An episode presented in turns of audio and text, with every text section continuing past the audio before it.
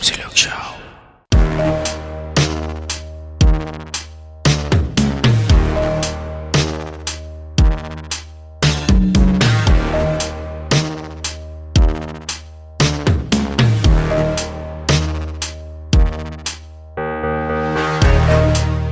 Welcome back sa The Game Silog Show, kwentuhan podcast about video games. Ako si Jazz at ito ay Game Silog episode 65. Ang topic natin ngayon ay yung The Libreng Hiram Project ni Daryl Ong ng PlayStation Philippines. So, mamaya i-discuss natin yan. Pero overview lang nun, The Libreng Hiram Project. Doon na mismo sa pangalan, so para magigets nyo na Libreng Hiram. So ano ba yung mga pinapahiram dito? Mga games ng PlayStation 4 and ngayon meron na rin PlayStation 5 at hindi lang yun pati console, meron rin sila. So mamaya, um, i-discuss natin yan ng mas malalim. So ngayon gusto ko lang i-welcome yung guest natin, si Daryl Ong ng PlayStation Philippines. Sir, welcome sa show. Kamusta? Yes. Uh, okay naman, Sir Jazz. Thank you. Thank you for inviting me here. Yun, sobrang excited ako. No? Kasi I think last year lang kita nakausap. Kasi isa ako dun sa mga pinalad na napili nitong Libreng Hiram Project. Ito yung mga kasagsagan nung ano eh, I think nung sa Ulysses, nung hindi magandang pangyayari nung bagyo no last year. Yeah, yeah. Um, kasi what what we do usually is we post something na magpapahiram ganitong game or ganitong console or what, and then you you try dun sa Resident Evil 3 natin na remake. Yes. So, every time kasi na may hiram sa atin, we do background checks and everything. Mm kita namin doon sa Facebook mo, you did something for Typhoon Ulysses victims. So, ma- kakausap ko lang sa'yo kanina, malapit ka pala doon, eh, no? Mm. So, actually, that's, yun, yun yung dahilan kaya napili ka namin regarding mm. that.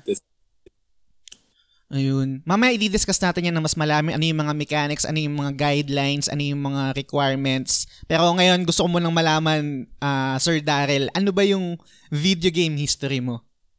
Video game history. I think I started in Atari. Atari, okay. I yung mga Centipede, yung mga, ano mm. pa ba yung mga dyan. Masyado kasing vague, eh. masyado hindi pa ako ganun katanda. Mm. But, but ang pinakamaalala ko na is pagdating sa Nintendo. That's, we're talking about Super Mario 1, 2, 3. Lahat naman yata in uh-huh. our age, uh, umabot na dun eh.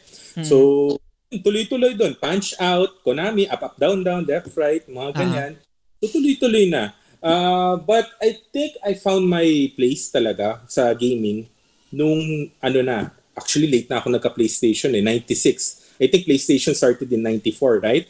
So yung mga 96, ayun na. And then Final Fantasy 7, yun yung code mm. ko eh. So, yun.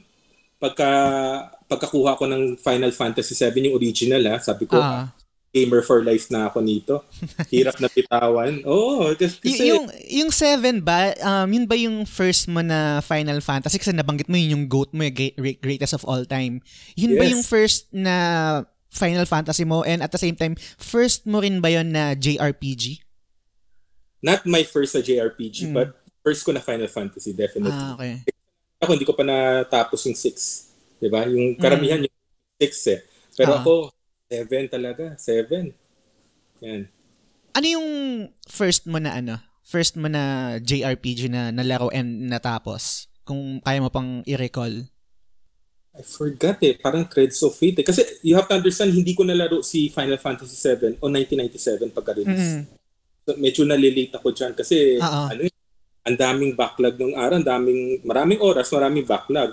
Mm. Parang Threads of Fate pa. Oh, yung una. ang ganda nun. Yun yung pwedeng mamili ng character na lalaki at babae, di ba?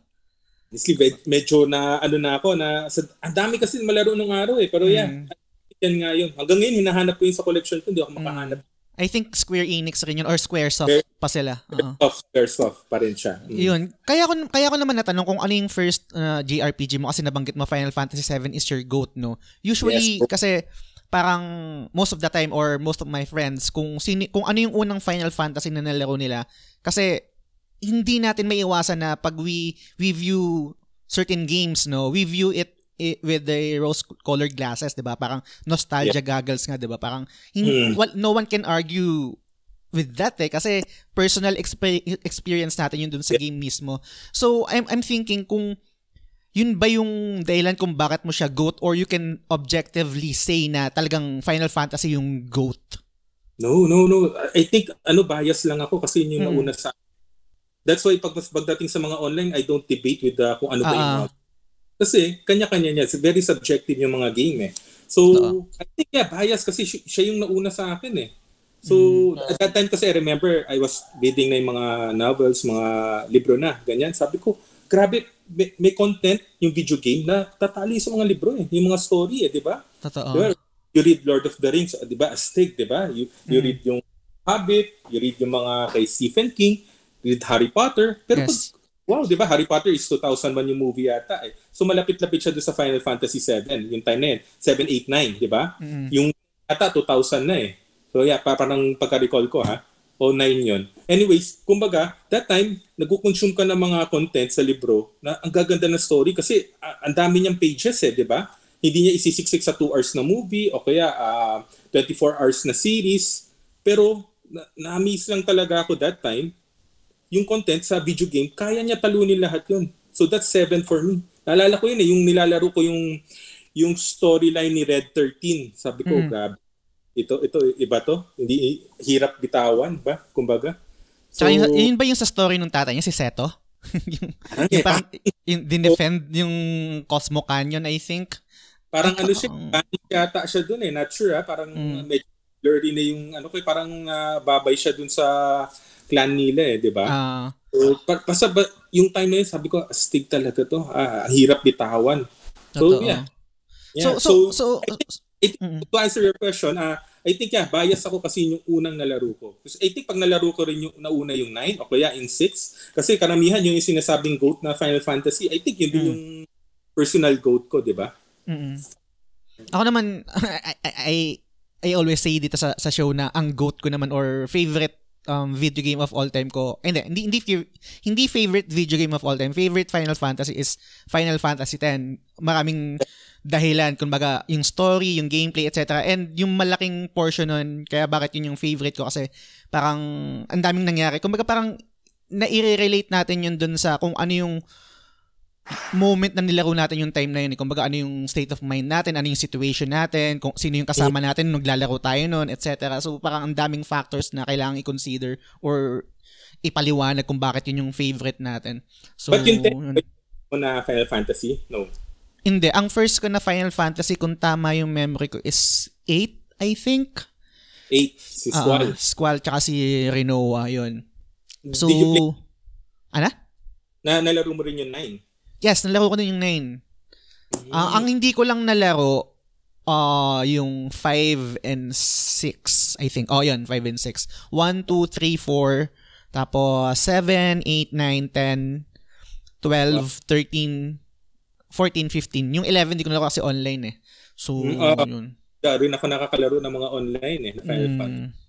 So, um, from PlayStation, no, um, dire-diretso ka, hindi ka ba nag-stop? Hindi ka nagkaroon ng parang, kasi usually, ako personally, nagkaroon ng ano eh, ng parang blind spot. Kunwari, uh, ako, uh, ako example, blind spot ko yung PlayStation 3. Konti lang yung games na nalaro ko dyan. Particularly because ito yung nag-college na ako. So, kailangan ko na mag-aral. Kailangan ko mag-seryoso. Ang naging games ko dito is yung mga parang PC games na kasi ito na yung time na nag-invest na ako ng computer at the same time sa mga projects, sa editing, sa sa sa mga oh, projects na to. Mm-hmm. How old ka na, Sir Jazz, if you don't mind? Ah, uh, 33? Inisip ko pa yun, no? I'm, ano, 6 years older than you. Mm. So, ang pares ng blind spot, I use that term also because of you. Mm. Uh, pares tayo ng blind spot, PS3 rin. I think I finished siguro mga limang games lang sa PS3. Mm. So, yun. Yung iba, yung mga Last of Us, wala na. Sa remaster ko na nilaro. Same, during, same. During that time naman, nag-graduate na ako ng college, uh, more on negosyo na. Kailangan magtrabaho. Kailangan mag-earn na. So, ang nalaro ko lang doon, I think 13. Binili ko yung PS3 para sa 13 eh. 13, mm. 13 hindi ko pa nga nalaro yung Lightning Returns and then uh, Star Ocean. Yun. May, may 4 siya dun eh. Oh. And then, I forgot na yung iba to be honest. Pero I think naka tatlo, apat man lang ako na game doon. Lima at most. Sa, sana nga, di ba, I, I think, I can remember, lagi kita nakakausap nito no, sa, sa group nyo, na sana magkaroon ng trilogy, no, na remaster yung 13. 13, X2, tsaka yung Lightning Returns. Kasi I think doon ko siya malalaro talaga ng solid. Sa tingin ko kasi masyado pang busy Square Enix ngayon sa dami niyang ginagawang remaster. Like Final Fantasy X, nasa lahat na yata ng console. Eh. But I think malaki yung market dyan sa 13 trilogy na yan. I mean, mm. palaging ganun eh. Kung napapansin mo sa yung mga later on na na Final Fantasy, late, palagi, pag lumabas 13 si Lightning, ayaw ng tao. Pero uh give it two, give it five years. Lahat naman in love kay Lightning. Totoo. Diba? Like yung 15, unang labas sa 15, parang lahat galit sa boy band eh, di ba? Pero no. look now, parang hanggang pinag-uusapan siya, di ba? So, hindi, hindi, hindi ko siya hindi ko siya um, may isasakop sa isang umbrella dun sa term na sinasabi nila na parang revisionist history no, yung parang ganyan. Pero mm-hmm. I I I don't know kung ano yung tamang term doon pero yung unang lumabas kasi yung light yung lightning uh, lightning returns yung Final Fantasy 13 no mm-hmm. I think kasi ito yung time na parang I'm not sure, I'm not really sure parang personal ano ko lang na parang ito yung time na nagkaroon na tayo ng parang uh, social media, parang ito na yung parang nagkaroon na ng mga forums and we're really open to voice out our opinions kung sakaling yeah. hindi natin gusto o hindi natin hindi uh, hindi natin gusto or gusto natin or at the same time kung gusto lang talagang manghihit ng mga tao dito sa game na to kasi merong merong side na parang purist sila sa Final Fantasy na mas gusto nila yung old version kumpara pag pag nag-evolve yung gameplay, yung graphics or etc. dun sa game na to parang automatic hate na nila or something. I, I I'm not really sure. I think tama ka. I think totoo 'yan. So, yun. Uh, I think Final Fantasy 13, I think 10 years ago, 11 years ago, right? So, yun. Nag-ano na, nagkaroon na ng Twitter nun, di ba? Nagkaroon mm. na ng is and Facebook, I think it's ano pa, ano ba yun? Friendster. Right? Oh, Friendster. So, MySpace, yan. Oh, kaya nandun yung, dati kasi pagka iniwan ka lang sa karton eh, nilaro mo game, masaya ka na eh, di ba? Yes. Yung mga PS1 time eh, di ba? Pagpasok mo sa eskwelahan, pag-uusap kayo, hindi, hmm. look, maganda yan. So lahat talaga, kumbaga, uh, hindi sila na, in, ano, hindi sila, hindi sila na influence Totoo. social Kumbaga like, parang like, kum, sorry, sorry to cut you off na. Kung, kumbaga parang merong, pag merong isang reviewer or isang influencer na nagsabi, etong game na to, pangit to, eh, pina-follow nila yun. Kumbaga parang they look up to that person. Automatic, ganun na rin yung nagiging opinion nila na hindi na nila na-form, na-formulate yung sarili nilang opinion kung gusto nila nitong game o hindi talaga. Or galing yung opinion nila dun sa influencer na nagsabi ng review na yun or ng opinion na yun. Parang ganun, mm-hmm. I think. So, yun. Uh, I think palagi Final Fantasy bigyan mo lang siya ng ano, a few years lahat. In love mm. dun. Totoo, totoo. So ngay- ngayon naman Sir Daryl no, um gusto ko naman pagkwentuhan, ano ba yung mga games na nilalaro mo ngayon or yung pati ako na rin later mag-share ako. Ano yung games na nilalaro mo ngayon? Yeah. First, sabihin ko lang suot ko yung t-shirt mo ha, Sir Jazz. Ayun nga eh. Thank you, thank you. Sobrang thank you. Yung una, iniisip natin kung ano eh, kung kailangan may video wala. Sabi ko, hindi, dapat may hmm. video para t-shirt. Sayang yung t-shirt. Thank eh. you, thank you. So I'm gonna start with my, ano, yung mga nilalaro kong game. I'm start, uh, ginawa ko yung homework ko eh. Uh-huh. Playing ngayon, Little Big Planet sa Vita. Nice. Yes, nalaro ko kasi siya yung sa Sackboy, yung sa PS5. Actually, mm. uh, nahiram yung Sackboy kasama yung PS5. Kaya medyo nice. nakang laro, mm. inis dito sa Vita. And then, uh, sa, may apat kasi ako nilalaro eh papaikot-ikot eh. Uh, Persona Strikers, Persona Uy. 5 sa Switch. Yan. But ngayon, medyo hold muna to. Parang ang sarap bumili nung OLED eh, yung bago. For Bibili ka ba, Sir Jazz? I'm not sure yet kasi sobrang dami kong backlog dito sa PlayStation, sa PlayStation mismo, sa ecosystem ng PlayStation. Hindi pa ako sure kung kaya kong magdagdag ng another platform which is Nintendo sa backlogs ko. Hindi, hindi ko hindi ko pa sure. Ako basically I uh, I get a Switch kasi uh, mm. una crossing kami na misis ko. Pangalawa, uh, I have a three-year-old daughter. So every time pagka ako bantay sa kanya, nandun ako sa Switch. Mm. So uh, tuloy ko muna yung mga games ko ha. Sige, sige. I have Assassin's Creed Valhalla Uy. sa 5. Yan. Ah, uh, yeah, very nice. Pero ang haba. So, kailangan ko palagi pan pantanggal umay pagka nakakupo ako sa harap ng TV. So, mm-hmm. ito ngayon nilalaro ito yung napag-usapan natin sa ano eh, sa group eh. Ratchet, ah. Clank Rift Apart. So, Ganda niyan. yeah. Pa- paikot-ikot. Nice. Pag nagbakasyon ako, matapos yung Sackboy with Vita. Mm. Ako naman, ang, ang, ang, ganda, ang ganda ng mga nilalaro mo, lalo na yung, ano, yung Ratchet, no? Kasi kakatapos ko lang din yan and ang ganda talaga ng implementa- implementation ng DualSense, yung graphics, etc. Pero merong mga konting hiccups. For example, na parang si Ratchet na i-stuck sa, parang may invisible wall na parang yeah. na, na-stuck ka na doon na something na parang hindi polish yung, yung portion na yun. Anyway, pero hindi naman siya naka-apekto doon sa overall experience ng game. Maganda pa rin naman. And, um, ako naman, ang nilalaro ko ngayon is, hindi ko pa rin matapos-tapos yung Persona 4 Golden. Kasi, I, I'm not really sure, Sir Daryl, no? Kasi, mm-hmm. parang, hindi ko hindi ko kayang hindi ko na talaga kayang magtagal ng paglalaro sa sa handheld Mm-hmm. Siguro kasi, uh, kasi kung di mo ako nakikita, no, nakasalamin kasi ako, malabo na yung mata ko. And parang yung field of view or yung depth of field, parang nahihilo ako mabilis or parang hindi ako makatagal talaga sa malit na screen. Kaya madalas mm-hmm. lalaro ko lang yung persona parang ang portion-portion ng one hour and then one hour. Eh, sobrang haba na itong persona. Nasa ano pa lang ako, kaka, I think, uh, parang kikidnapin si Naoto. Hindi ko sure kung kikidnap, kikidnapin niya. Pero nagba, parang lumabas na siya sa TV eh. Parang, mm-hmm. yun, I'm not really sure. Pero I think... Parang Fort Castle pa lang yata yan eh. Or, ang, ang last ang last castle ko is yung ano eh, yung... Kasi akala nila, akala nila, akala ng grupo is na kuha nila or nahuli na nila yung talagang pumapatay. And mm-hmm. surprisingly, hindi pa. Sabi nga ni Naoto, yung parang detective na student na hindi pa, parang ganyan. So, parang, uh, kalahati ka na rin naman yata. yata. Mm, yun. So, ngayon, konti-konti nilalaro ko siya. And yung another game na na main main game ko ngayon is yung Scarlet Nexus. Um, gawa siya ng Bandai Namco um, action RPG anime style, etc. So, ang ganda ng graphics nito. Meron siyang vibe ng mapa animation. I'm not sure kung familiar ka doon, Sir Daryl. No? Siya yung may gawa ng animation ng Jujutsu Kaisen and I think yung last season ng Attack on Titan.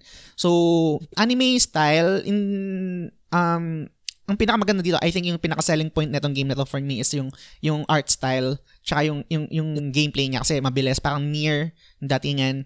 So, yun yung mga main game ko. Hmm? Sulit ba sa PS5 yung ano, yung I- Scarlet Nexus?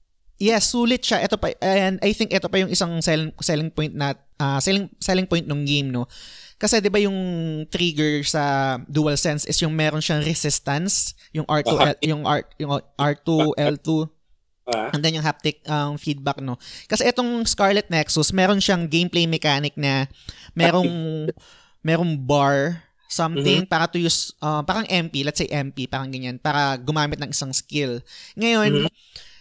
merong implementation yon sa game na you will feel the resistance sa R2 and then L2 kung pwede mong gamitin yung skill na yon. So ako, habang tumatagal ako sa paglalaro, I'm not really focusing on the ano na UI na, na, na parang okay, may MP ako para gamitin tong skill na to. Finifeel ko na lang sa dual sense kung merong resistance, ibig sabihin pwede ko nang gamitin yung yung skill. So, sabi ko, ang ang galing ng implement ang galing ng implementation na to ng dual sense sa game. Stick, stick. Alam mo, hmm. binili ko PS5, hindi ko iniisip yung dual sense eh. Ngayon parang yun yung palagi kong habol eh. Pagka sa yeah. ano eh Yes, so, Totoo. Kahit yung paglaro ko pa lang nung ano nung una yung ano ba to Astros Playroom na mind blown talaga ako dun sa ganda ng DualSense eh. Ganda nun. Ganda nun. Muntik na ako mapabili ng ano, I, I used to own a PSVR eh. Muntik na ako mapabili uli nun para malaro ko lang yung first game ni Astrobot. Oo. Grabe, ang ganda nun. So, yun yung yeah. mga games na nilalaro natin, no? Yung mga currently, ano, we're currently yeah. playing. So, bago tayo mag-proceed sa topic natin, Um, gusto ko lang magbigay ng mabilis na announcement. So, yung podcast natin, yung audio version niya, ang release ay every Tuesday, 12 noon for audio, available sa lahat ng podcast um, uh, platform na paborito yung Spotify, Apple Podcast, Google Podcast, anything, any, lahat available yan. Tapos sa Sunday naman, 7pm, yung video version sa YouTube channel naman ng The Game Silog Show. So, ang, ang, ang layo ng pagitan, no? Bakit? Kasi, Um, limited lang din yung time ko. One man team na lang ako ngayon. Um, ang mahirap mag-edit, mag-render matagal and then I'm playing games pa para sa content, to review, to discuss, etc. So, kaya mala- malayo yung pagitan and I'm also working. So, yun, yun lang yung simpleng dahilan doon. Tapos, yung TGS shirt, um, The Game Salog shirt na ngayon nasuot ni, ni Sir Darrell ay available pa rin. Kung gusto niyo yan, um, pwede kayo mag-PM sa page namin, The Game Salog Show, or sa Instagram, The Game Salog Show. 400 pesos lang. So, yun. So, um, proceed na tayo sa topic natin, no, Sir Darrell. Etong, etong discussion natin ngayon, nung in-invite kita, ang pinaka main topic or parang gusto kong i-discuss talaga is yung The Libreng Hiram Project. Pero Yes. um nung sinusulat ko yung show notes, hinati ko yung yung discussion natin sa tatlo. Mainly Daryl as a moderator ng PlayStation Philippines kasi sobrang curious ako dito kung paano siya nag-work, kung paano ka naging moderator, etc. Marami akong mga tanong diyan. And then Daryl as a collector kasi ngayon nabanggit natin kanina, nakita niyo naman sa sa video, yung mga collections niya. And yun, yung The Libreng Hiram Project, kung paano nag-start yon yung mga mechanics nun, and yung mga magagandang story na pwedeng i-share mismo ni, ni Sir Daryl mamaya. So ngayon, um, Daryl, gusto kong umpisahan muna. Daryl as a moderator, ano yung history mo sa ano sa PlayStation Philippines? Paano ba nag-start to? I think PlayStation Philippines, naging member na ako dyan 3 to 4 years ago na eh. Uh, that was, I think, the time na naglaro ako ng Final Fantasy 15. Uh, nags, gaya nga na sabi ko sa'yo, nag-stop ako ng PS3 and then uh, yung medyo okay-okay na ako sa work, uh, yun, mag-PS4 na ako. PS4 Pro na nga actually. So, yung pagkaat ko, syempre, to supplement yung paglalaro, di ba? You, you join those mga gaming groups sa Facebook. Doon ka nakakuha ng mga ano, eh, nakakaintindi sa'yo eh. So yeah, nag-add na ako sa kanya. And then, yeah, I think, uh, yun, 3 to 4 years ago, pagka-check ko sa kanya. Gets, gets. So, Yeah. yung, yung, paano ka naman naging part as a moderator? Ano to, application ba to or parang napili ka nila Sir Ricky? Uh, shoutout pala sa'yo, Sir Ricky. So, napili ba, oh, okay, um, Daryl, gusto mo ba maging moderator ng group, etc. Pa- paano yung, paano yung naging proseso nun? What happened first kasi is yun nga, uh, later we'll, we will discuss Libreng Hiram. Pero during that time, I was uh, facilitating na the Libreng Hiram project dun sa group nila. Nag-pitch ako nun eh. Nag-pitch ako sa kanila sa mga admin mod. And then, yung, I think two weeks na siya, yung Libreng Hiram or three weeks, inalok ako ni Sir Ricky if I can be a mod. Since yun nga, ako na rin facilitate nung project. So siguro it sense na under na ako na maging mod na rin. Which is nice, which is nice. Yeah. Anything na makakontribute ka sa community, right? Mm, So, totoo. saya, saya, ang saya niya. So, from then on, yeah, moderator na tayo dun sa PlayStation Philippines. Nice. Um, ito curious ako, no? Y- y- pwede namang hindi mo sagutin or magpupusit tayo sa ibang question. Kasi Yeah. sobrang curious ako, no? Um, PlayStation Philippines is at 67,800 members as we speak, no? Ngayon, hanggang ngayon. That, that number, number is no joke. Um, gusto, pwede mo bang i-share kung ano yung mga parang wor- worst or best experience mo as a moderator dito? Kasi, let's say, um, maraming groups, maraming groups dyan sa Facebook na I can say na sobrang toxic talaga. Even moderators, sobrang toxic. They, they can be sexist. Um, Yes. They can use parang derogatory term. Pag, pag, nag, pag nag-disagree ka sa opinion nila, parang they will use ad hominem parang iatakihin ka nila, etc. Pero dito sa sa group na PlayStation Philippines as um, parang less or ay, merong mga nakakalusot pero sobrang less yung yung toxicity compared dun sa sa ibang group. So paano nyo hina-handle yun? Sa sobrang dami I I can assume na sobrang dami lagi nag nagpo-post doon. I think we have ano, yung mga 100 posts a day. Wow. More than a day. And then you have to understand, PlayStation Philippines, wala siyang buy and sell. So if you go to other groups, meron siya 100 uh, posts a day. Nothing against the other groups, ha, definitely. Uh, respect to them kasi iba talaga ang trabaho ng admin and mods eh. Uh, Pero pag sa ibang gaming groups, they have buy and sell. So yung 100 na posts na yon a day, actually, 80% nun, buy and sell, di ba? So, amin talaga, discussion group lang. So, uh, I can only attribute that dun sa mga mods tsaka admin. Yung inad nga nila ako as a mod, sabi ko sa kanila, hindi nila ako kailangan kasi ang ganda na pagpapatakbo nila eh, sa group. So, yan. Ma- masisipag yung mga mod tsaka yung admin dyan. Kaya minsan nasasaktan yung mga yan kapag ka, ano eh, ah, nasisisi sila. Kasi very, Ah. ang, ang, hanggang madaling araw, we have this activity log. Ah. I, I check it every day. Makikita mo, madaling araw, si Mod Jajam nag, nagtatangkal ng tao, o kaya si, si Mod Julius, la, la, kumbaga, ma, masipag lahat. And then, yun, I think yung mod tsaka yung admin talaga, kudos talaga dun sa admin actually kasi hindi sila naglagay ng buy and sell. Yung PNCL talaga kasi ano eh, kaya ako salute ako sa ibang gaming groups kasi doon pumapasok yung mga scammer, yung mga trolls. So, yun, salute ako talaga kasi sa PlayStation Philippines, they, they made it lang na ano lang siya, discussion group lang, yun na. Di ba? Mag-uusap lang tayo about games dito, wala na. Kasi pagka, uh, to be honest sa'yo, Sir Jazz, pagka merong buy and sell, mas, mara- mas mabilis ang members. Mas mabilis ang pasok ng members. Mas mahirap magpasok ng member, ng mga members kung kung nag-uusap lang tayo lahat yan. Katapos every time may magpo-post, may magsasabi ba na ano, GMG, Google mo, gago yan. yeah. Yun yung ambag ni Michael V na medyo hindi maganda eh. So, mm. yeah.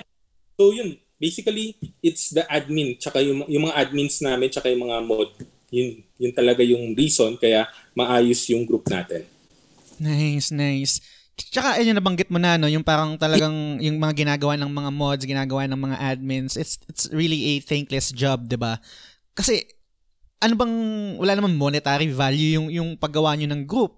Ay 'di ba? Parang so do you think anong ngayon ikaw personally bilang mod na rin ngayon ng netong group na to? Yeah. Ano yung positive na nakukuha mo dito bilang mod? Kahit sabihin natin na thankless job nga siya, nakakapagod, ang dami yung minomoderate, etc. every day.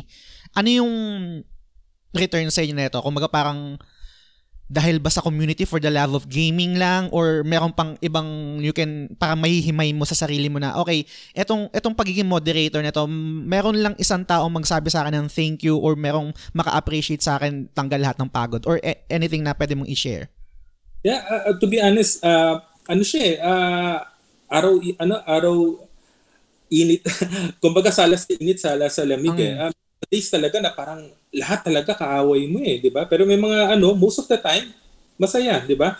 Uh, yun nga, I go back to sa sinabi ko kanina, palagi maghahanap ka ng how you uh, serve your community, eh, 'di ba? Hmm. So, this is our small thing na mako-contribute namin. Uh, yung mga admins dito, lahat, yun nga, uh, paano ba? Uh, 'di ba kanina nabanggit mo may mga admins rin talaga na mahilig parang troll din, 'di ba? Uh-huh. We don't have lahat kami nag-a-abide pa rin kami sa rules para mm-hmm. kami eh, to be honest ha, pag may inangal sa may umangal sa amin, kailangan namin sagutin, kailangan namin depensahan sa sarili namin. Kaya yung mga phone namin puno puno minsan yan ng mga ano eh, yung mga violation ng members. Kasi mm. minsan after a week may aangal so we need na evidence for that, 'di ba? So, Totoo. yan. Uh, kumbaga, when you talk about yung mga good and bad, maraming good. May mga bad rin talaga. Pero syempre, it outweighs the bad, yung good talaga. Meron ako dyan, uh, I remember, yung member pa lang ako, meron akong isa na basa, parang sinabihan yata, kasi mali yung English nung nag-post, sinabi niya, kung hindi mo kaya mag-English, wag na lang.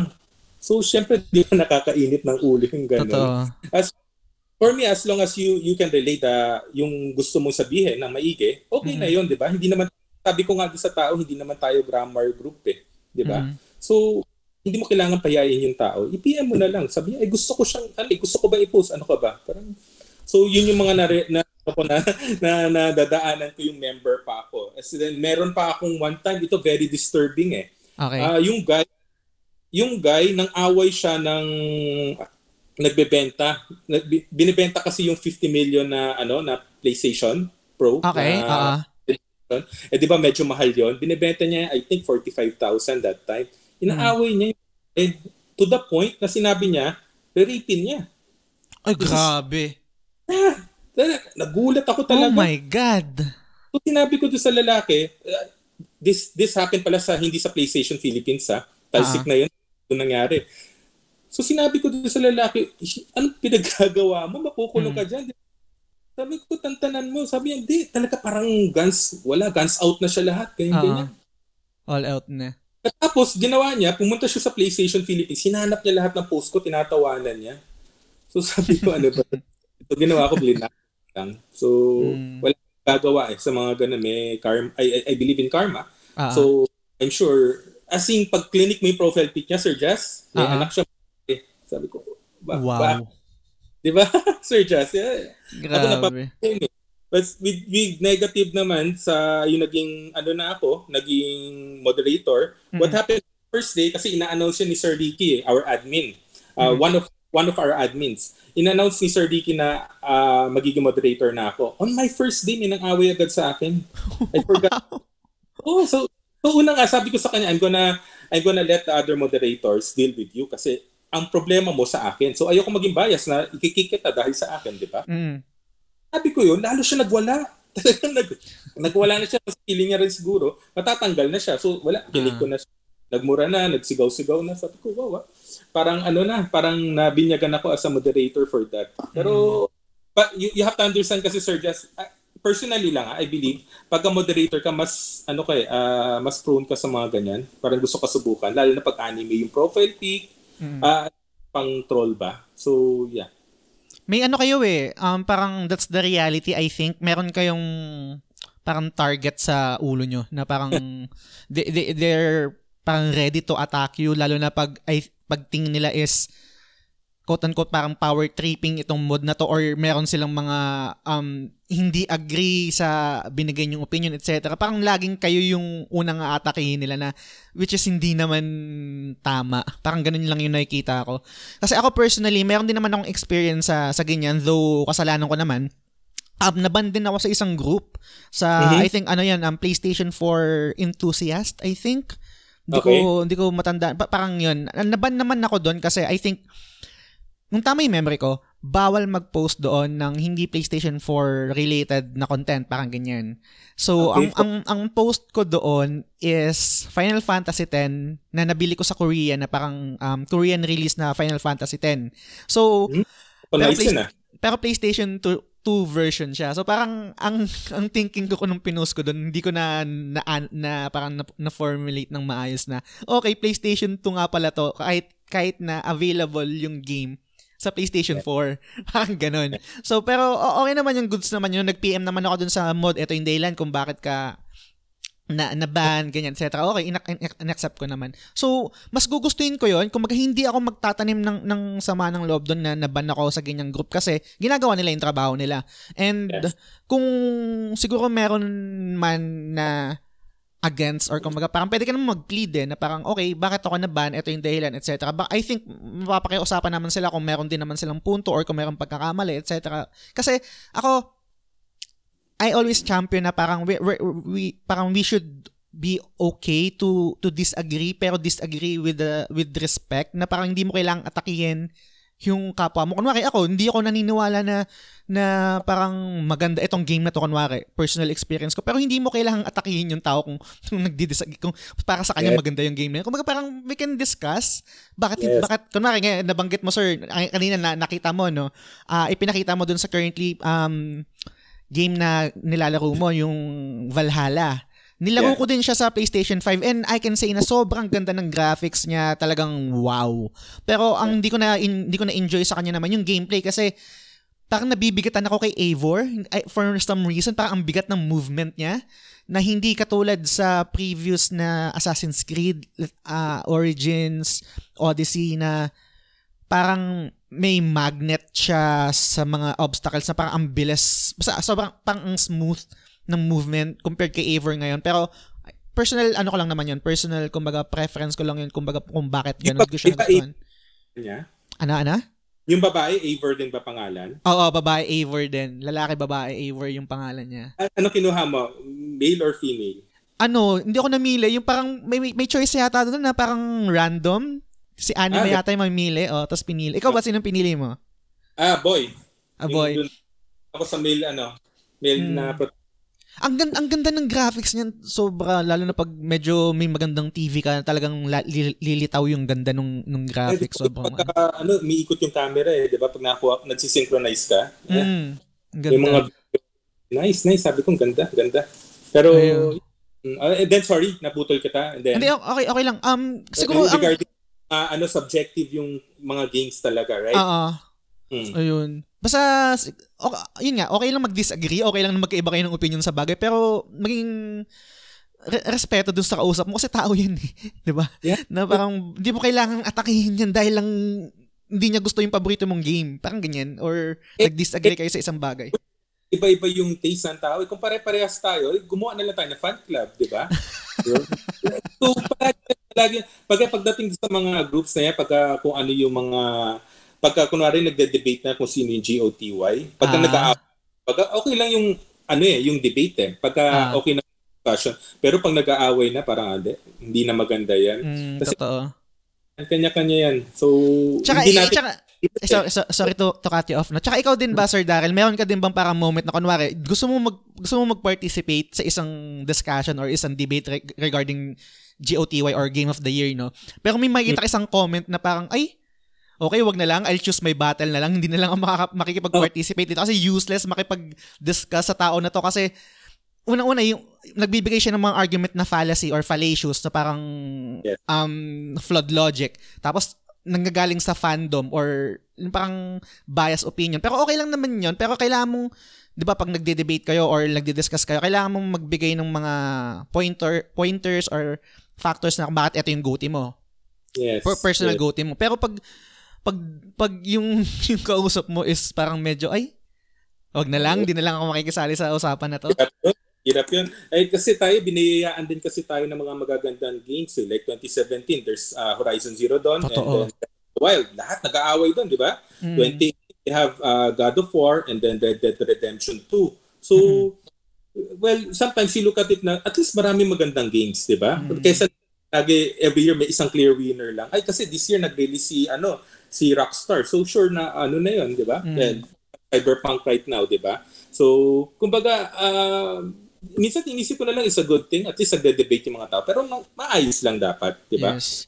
Pag nagde-debate, ibig sabihin talaga, tight yung laban ng mga games. Tayo lang yung panalo, di ba? Palaging Ah.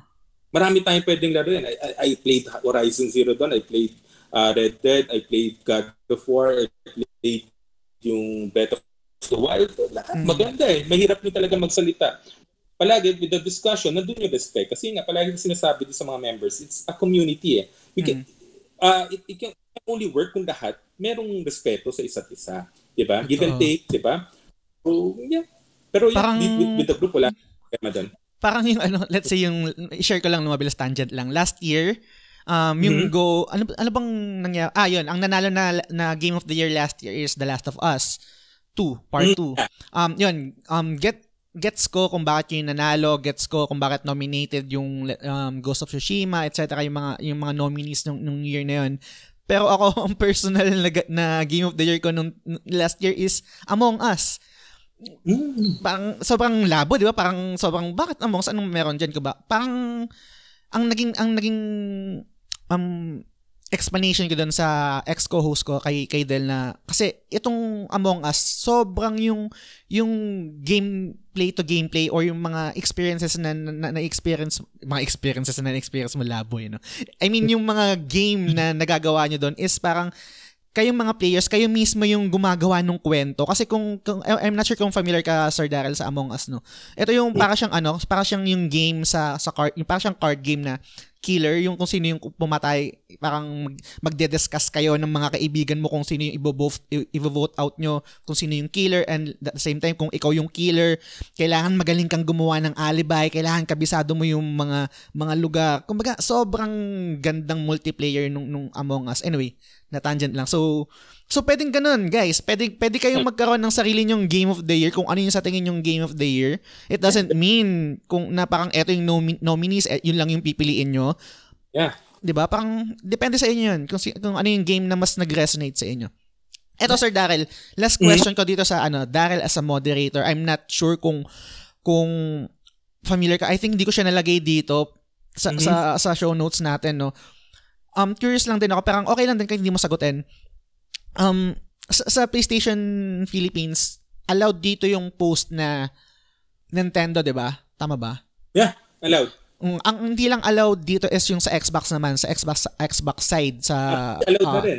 Allowed na rin ngayon? Yeah, allowed na rin. Ah, Yeah. nice. Kasi parang yung last check ko, hindi pa. So nagbago siya, nagkaroon ng, ng ano, Kung amendment ng ano.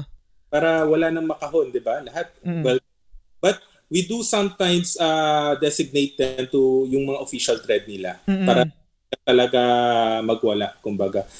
So, yun. Yeah. Allowed na. Nice. Yes. Good Uh, job, good job. Ganda nun. Ako, naku-curious ako sa Xbox eh, with the Game Pass, di ba? Totoo. Hmm. May, may init na ano ngayon yan, may init na, na topic yan lalo na pag i-relate doon sa ano, doon sa Ghost of Tsushima na director's cut na parang lagi kasing ang, ang lagi kasing na premise na gina- hmm? Magkakaroon sa Game Pass yung ano, yung Ghost of Tsushima? Ay, hindi, hindi. Ang um, meron kasi, di ba, meron ngayon yung, ano, yung issue na bakit magcha-charge yung Sony ng additional na na $10 or $9.99 for a uh, PS5 upgrade sa mm. director's cut. So yung kabilang oh. side ng gamers is nagrereklamo. Tapos ang sa akin naman personally, ang pangit lang ng dating pag yung premise is nanggagaling na kami nga sa Xbox eh, ito Game Pass. Libre lang. Eh. Tapos nga itong itong itong Sony nag, nag magcha-charge ng additional na, na $10 for a PS5 upgrade anti-consum anti-consumer talaga tong Sony, parang ganun. So, hindi ko lang gusto yung ganung pinanggagalingan ng mga ibang games. Yeah, at the end of the day kasi, negosyo pa rin kasi lahat yan eh. Pangit man mm. sa di. You have to earn. Kunwari, kung sila, uh, napunta sila doon sa position na yon kunwari, uh, God, I forgot kung ano yung, ano, sucker punch. Kunwari, uh-huh. ito si punch. Uh, you will earn a certain amount of money for doing this. Why not do that, di ba? Ako, mm-hmm. thankful na kay Sucker Punch kasi ginawa na niyang ano eh, uh, ah, 60 frames per second eh. Tsaka mm. 40 yung pagka meron kang PS4, pag mm. sinaksak PS5 mo, libreng upgrade na yon. Yung, yung what we're talking about the $10, yun yung sa haptic haptic feedback, uh-huh. adaptive speaker, yun na yun. Katapos sa audio, uh-huh. for the Iki Island, yata. Mm. Yeah. So, you, you take what you get, di ba? Parang for me. Totoo. So, mas mahabang, I think mas mahabang topic pa yan, no? yung, yung, yung kasi madidiscuss pa natin yung Xbox side anyway.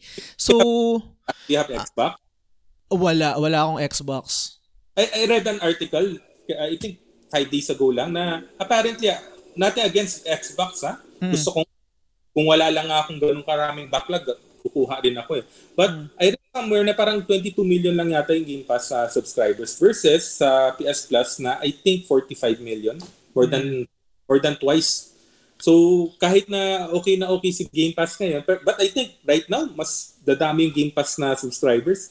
Ang dami ata nila magandang game na nilabas eh. Tama ba? Wala, I think wala pa sa ngayon. Pag naglabas na yung mga exclusives nila ng, ng, ng Halo. Wala, wala ba silang na-announce na maganda? Parang... Wala, wala meron meron akong inaabangan pero hindi pa announce yung mm-hmm. yung parang sequel ng Senua's Sacrifice kasi binili ah. na, na rin binili na rin nila yung yung dev na yun eh. Pero uh, ngayon, 'di ba, binili na rin nila yung ano yung Bethesda so yung magiging exclusive na sa kanila yung bagong Skyrim, yung Starfield, etc. Ano yung bagong uh, Elder Scroll? Mm, nagkaaroon sa ay, wala pang release date eh. Ano lang, Octopath Traveler na 60 frames per second, meron daw yung sa Game Pass eh. Okay na ako doon. Yun mm, pala. Totoo. Ganda ng pixel art eh. Oh, totoo. Pag yung, ewan ko, pag sana nga yung lunar gawin ganun eh. Hindi ko sa po. Diba? Ayan, so ngayon, ang magpo-proceed naman tayo sa Daryl as a collector and i- i- itutuhog natin to mamaya doon sa main topic natin na The Libreng Hiram Project. Gusto ko magkaroon ng ano ng overview ng collection mo. So, ano ba Daryl? Parang anything na related sa video game kino-collect mo or meron ka lang talagang set nakaset na okay, um, PlayStation lang or anything or paano ba paano ba yung proseso nito?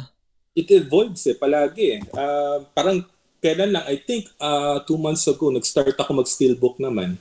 So palagi iba eh. Kakatingin mo, kakahanap mo, palaging nadagdagan. First ko, nag- nag-concentrate ako sa mga CIDs, uh, complete in box ng mga console.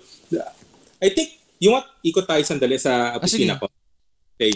Para makita naman ng ano. Pa-check natin. Yeah. I figured this out ayun. Ayan. So nag-start ako dito sa mga uh, complete in box na mga console. So uh, dito tayo. Nag-start ako sa mga NES. Nice. So, yan. Uh, ito Super Nintendo ibang klaseng box naman.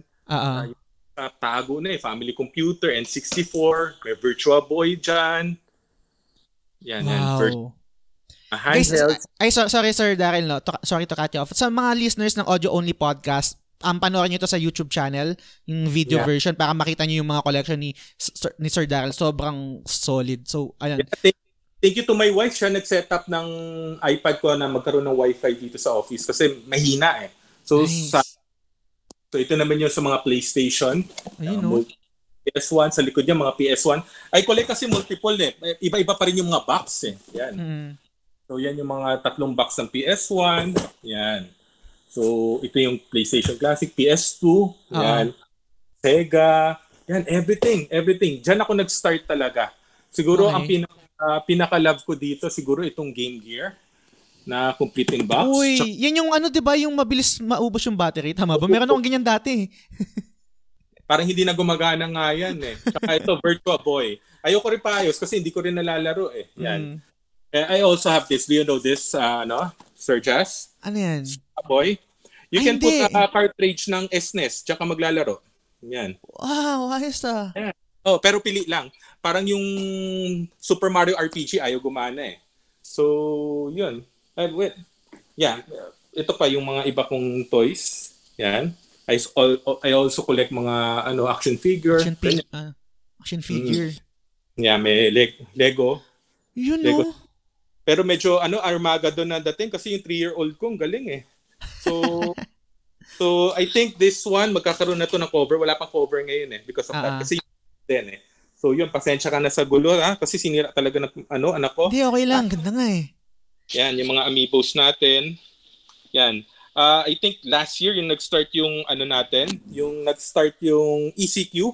Ah, ah. Kami na mismo ko naglaro kami Animal Crossing New Horizon. I think we consume around mga 400 hours doon sa game. Grabe. Yeah. This is the PlayStation. Ito yung personal ko. Ito Ah. yung sa libreng hiram. Magkaiba siya. Yan. And then this is the Vita games. Yan. Ito yung sa mga DS and 3DS. So yan. Grabe. Do you know this one? Panasonic Q. Hindi. Ano yan? Yeah, ginawa yan ni Panasonic na GameCube player. At the same time, pwede ka rin mag-play ng DVD video. Wow. Yan. So I think ano siya, not sure baka mapahiya ako eh. Pero less than 1 million units 'yan. So yung eh, ewan ko lang kung ilan yung nag-survive. Mm. Yung Virtua Boy I think nasa 600,000 lang yata o 770,000. So iilan na lang yung ngayon yung natira na may box pa. Mm. So So ah, ito pala quick shout out lang itong Hulk na to, ah, ito yung gumawa ng yung sa lumang tsinelas, yung binigay kay yung sa artista ng Hulk mismo. So, ginagawa niya, pin Pinoy siya, kumukuha siya ng mga lumang tsinelas, gumagawa siya ng Ah. action figure. So, nalaman ng isang reporter yon eh pupunta siya sa States para dun sa premiere ng ano, Thor, Thor Mm. 3. So, binigay niya dun sa artista, I forgot the name ng artista, na Hulk. Kasi yun, pre-note niya. So, hinanap ko yung lalaki, nagpagawa rin ako sa kanya ng personal Hulk ko. Yan. Nice. Yan. So, yun. Yun yung mga collection natin. Yung So, iba hindi May, may, may, may, may question ako sa iyo, Sir Daryl, no? Sobrang dami mong collection, ang gaganda ng mga collection mo. Kaya mo bang magbigay ng isa na paborito mo sa lahat ng collections mo? Ay, meron, meron ko mga ano, mga collector's edition, The Last of Us, Death, Sta- Death Stranding. Yeah, yeah, yeah. Ah, ito yung ano ah forgot Shin PS something 2, ito yung. Ocean Blue, ito yung parang Midnight Blue. Yan. Uh-huh. Favorite ko Sir Jazz, ang hirap magsabi eh, ng nga favorite. eh. Pero what siguro ang siguro Virtual Boy kasi I got it only for I think 5,000. Bentahan niya mga 15,000 eh. Mm. Siguro um ang kasi ang memorable kasi sa akin palagi, Ah. sir, yung nakakakit ako. Ang hirap kasi yung medyo mahal eh. Mm-mm. Ah, meron pa ako nito ito Rule of Rose.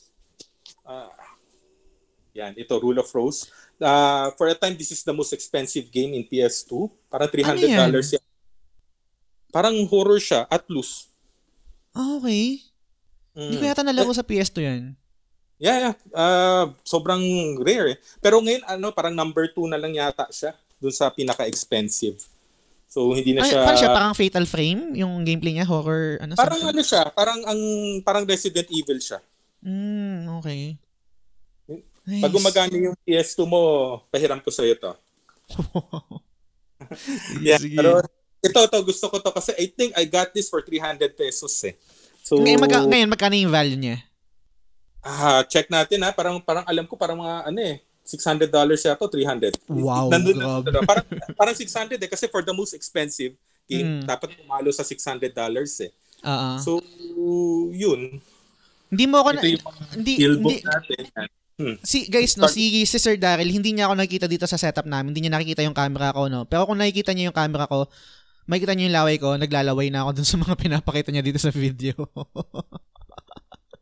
itong itong Chibi Robo, I think medyo mahal rin to. I think nasa mga $200. Mm. Uh, uh, nag I got this for 100 pesos. Yuhan. Uh, yan. Ang galing. Mamaya, Yun mamaya, yung mga- tatan- mamaya tatanong ko yan kung paano yung proseso ng pag-hunt. So, pang Yeah. curious din ako. Can, can, can, can I, ano, can I check uli yung presyo? Ayoko kasi nagbibigay ng mali-maling Sure, figure. sure. Pero Pero, Ah, ano, ang- mm, ang pinaka-memorable sa akin to answer that question is yung yung napamura ako sobra katapos ang mahal niya. ah, So, ano yun. yan? Yun ba Ayun, yung, yung- ru- rule of rose? Toy, yung Rule of Rose, yung Chibi Robo. ah I also own the ano eh, the most expensive game sa Wii U eh. But, Ano? but right now, ano lang siya? Mag, mag- kasi Wii U hindi masyadong ano eh, masyadong benta eh, right? Mm. So, wait lang ah, hanapin natin. Yung iba kasi hindi ko pa naayos, sir. okay lang. Ito, Devil's Third. Minsan makakita ka pa nito sa ano, Data Blitz. Yan. Ay, ito yung pinaka-expensive na Wii U game. Mga magkano kaya? Ballpark?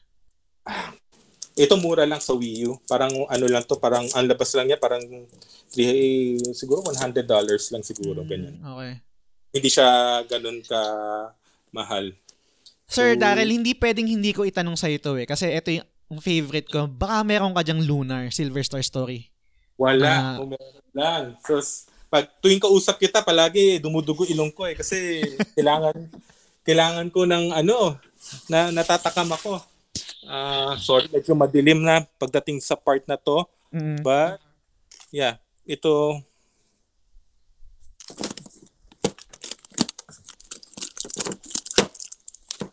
Ouch. Yan. Ito yung Final Nice. Fantasy 7. Uh, what's good about this, ito yung typo, may typo. Mm. Ah, subukan ko pakita sa iyo ha, kung maalala ko pa. Hmm. Ayun. Kung nakikita nyo ba yung masterpiece na sulat, Masterpiece. Medyo malabo kasi yung mata ko. Pero I think kita to pag malaki na yung screen. Okay? Um, yeah. After nung dollar, may nakalagay masterpiece. Kung nak- Ah. nakataas yung eye niya, yun, Ah. because of typo na siya. Hindi lahat ng copy may ganun. Mm, So- gets. Yan yung mga favorite ko na na copy ko. So, yun. Ganda. Sorry. Mm. Okay lang. Yeah. Actually, may, may, may share lang ako mabilis no. Meron ako nakita na selling ng ano ng Lunar Silver Star Story complete yung parang collector's edition sa PS1 yung may map. May map siya na parang cloth na map. Parang nasa 5,000. Hindi ko siya binili. Pero biling-bili na ako. Parang ipipm ko na lang. Parang okay, dibs.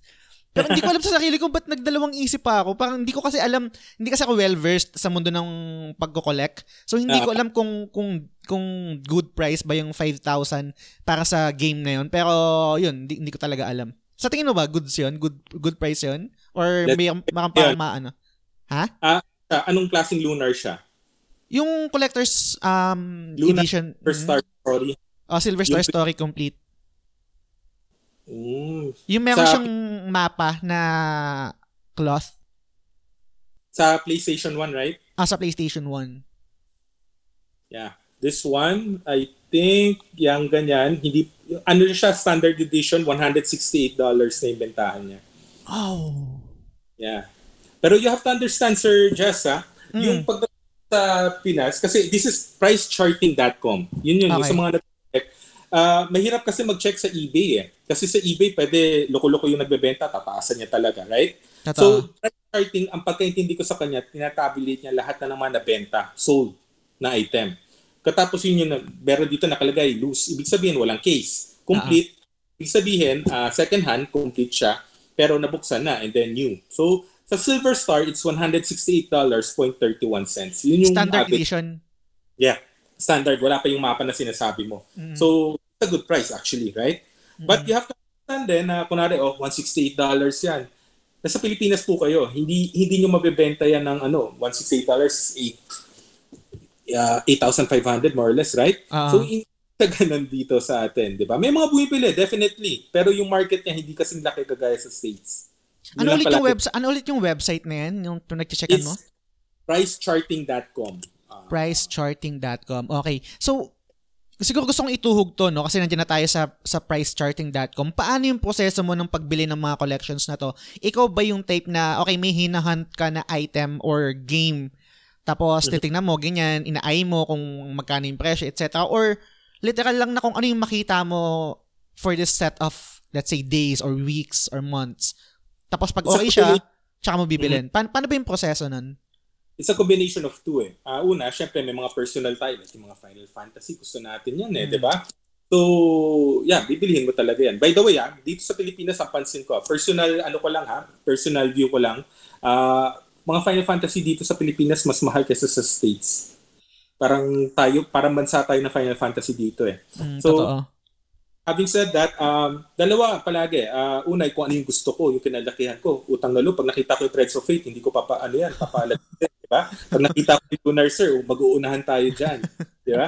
And then another thing is, yung nakita mo nung araw. So, gusto mo rin siya malaro uli. Okay, you want to own that. So, hmm. I always check lang palagi kung, kunwari, um, for example, itong Final Fantasy, ande, wag na lang ito. Like itong Little Big Planet, kunwari, kunwari lang po, uh, ang value niya is $50 and then someone is selling me selling that to me for around 900 pesos. Why not? Di ba? Mm. Di ba? Mura eh, di ba? So sa $50, 2,500 siya. So ganun palagi. And then, uh, yun nga eh, um, I sell, I sell rin yung mga doble ko eh. Just to be ano financially responsible with my spending. So kunwari, pagka kunwari binili ko ngayon ng ano, siya $50 siya, nabili ko siya ng 900, worst comes to worst, kung kailangan ko siya i-unload, alam ko mabibenta ko siya ng at least 900 lang. More, mm. Most probably may tubo pa ako, hindi ba? So, ganun palagi yung thinking ko pagdating dyan sa mga collection na yan. I always buy in bundle. Kunwari, meron 10 game, tapos yung kailangan ko lang dyan, lima lang. So, yung lima meron na ako. I buy that 10. And then yung lima, na may doble ako, titignan ko yung sarili kong collection. Mas maganda ba yung cover nito? R1 ba to? Uh, yung inserts nito, okay ba? Yung disc nito, may gas-gas ba? So, pinapalitan ko siya. And then yung hindi ko na ano, yung napalitan ko, yun yung binebenta ko. Mm. Just to make it everything financially responsible. Kasi with this kind of collection, talaga lulubo talaga yung ano mo eh. Lulubo talaga yung gastos mo kung hindi mo talaga i-check maigi. Tama ba, Sir Jazz? Totoo, totoo. Ma- Pala- nabanggit, nabanggit mo kanina, sorry, nabanggit mo kanina yung R1. No? So, um, parang particular ka sa collection mo as region 1 lahat or regardless kung anong region ng game? Actually, hindi. Lately lang. Kasi kay ano, si Mod Das Galvez, tinuruan ako about R1. Hmm. Ayun. Uh, ngayon medyo nangangati yung mata ko pagka nakakita ko ng Peggy. Para gusto ko pa so, ngayon lang to be honest. Before, wala. Basta meron. Hmm. Oo. Pero... Gets, gets. din kasi, to be honest, hindi naman yun sa kakasabihin nila na ano, na namimili or what, galit ako hmm. sa hindi naman. Uh, as a collector kasi, R1 is usually, siya rin yung mas mahal talaga against sa iba. Mm. Mm. So, may, yung mga may, ano, Japan region yan, usually ah. mababa. Kasi mahal na mahal nila yung mga games nila. Buhay pa lahat eh. So, totoo, totoo. May, may hmm. question ako sa'yo, Sir Daryl. No? Hindi ko rin alam kung masa- masasagot mo to. Alam ko mm-hmm. mahirap sagutin to. Sa ngayon, sa ngayon na nagko-collect ka, no? Meron ka mm-hmm. bang maliban dun sa threads of fate na nabanggit mo, meron ka ba bang dream item na inaay ngayon na gustong-gusto mong bilhin pero let's say for some reason hindi mo pa mahanap or para mataas pa yung presyo or something, meron ka bang item ngayon na ganun? You have to understand Sir Jess kasi lahat naman ng retro games, more or less alam ko kung saan mabibili. Pero mm. kung budget ko ba, 'di ba? You have to be financially responsible. Eh? Mm. I always tell that to yung mga budding collectors. Eh. Kailangan 'di ba? Kailangan unahin pamilya, negosyo bago mm. ito. So, ako, ang para matanggal yung temptation ko dyan, kailangan palagi mas mura talaga yung item kesa dun sa value niya. So, okay. ako, ang hinahanap ko ngayon, ito lahat mahanap natin agad sa eBay, to be honest. Pero yung price niya talagang suntok sa buwan. Hmm. Uh, simple lang, Vita TV. Kailangan natin dalawa yan. Kasi, di ba? Sabi oh, mo na Totoo, yun nga eh. Merong, ang mahal niya eh. Meron nag, nagbenta before, I'd say, I guess mga nasa 8,000 kasi hindi ko pa rin kinagat. Ngayon nakita, ako naabot ako pa 4,000, 3,600. Hmm. Ah, dapat binili ko na yan dati pa. Totoo. So, ito na yun, Vita TV. Uh, ah, another thing is yung Earthbound na sa Super NES. Uh-huh. Na familiar kayo doon. Yung parang ano siya eh. Parang. RPG, RPG siya, di ba, na ano? Na parang western yung datingan. Oo, uh, parang Stranger Things yung dating niya sa Netflix. Hmm. yung may big box siya, I think that that will push you around mga 60,000 pesos eh. Pero ayoko. Grabe. So, uh, yung mga fantastic color ng ano ng N64, yung mga transparent na hmm. ano, yun, uh, meron tayong Hello Kitty na Dreamcast, yun, gusto ko rin yun. Late, yung huli lang, may nakabenta yun, 8,000 na unahan tayo eh. Pero okay lang kasi yung kabili, she's a girl na hmm. Palagi yung nakita collection niya, she owns everything pink console. Nice.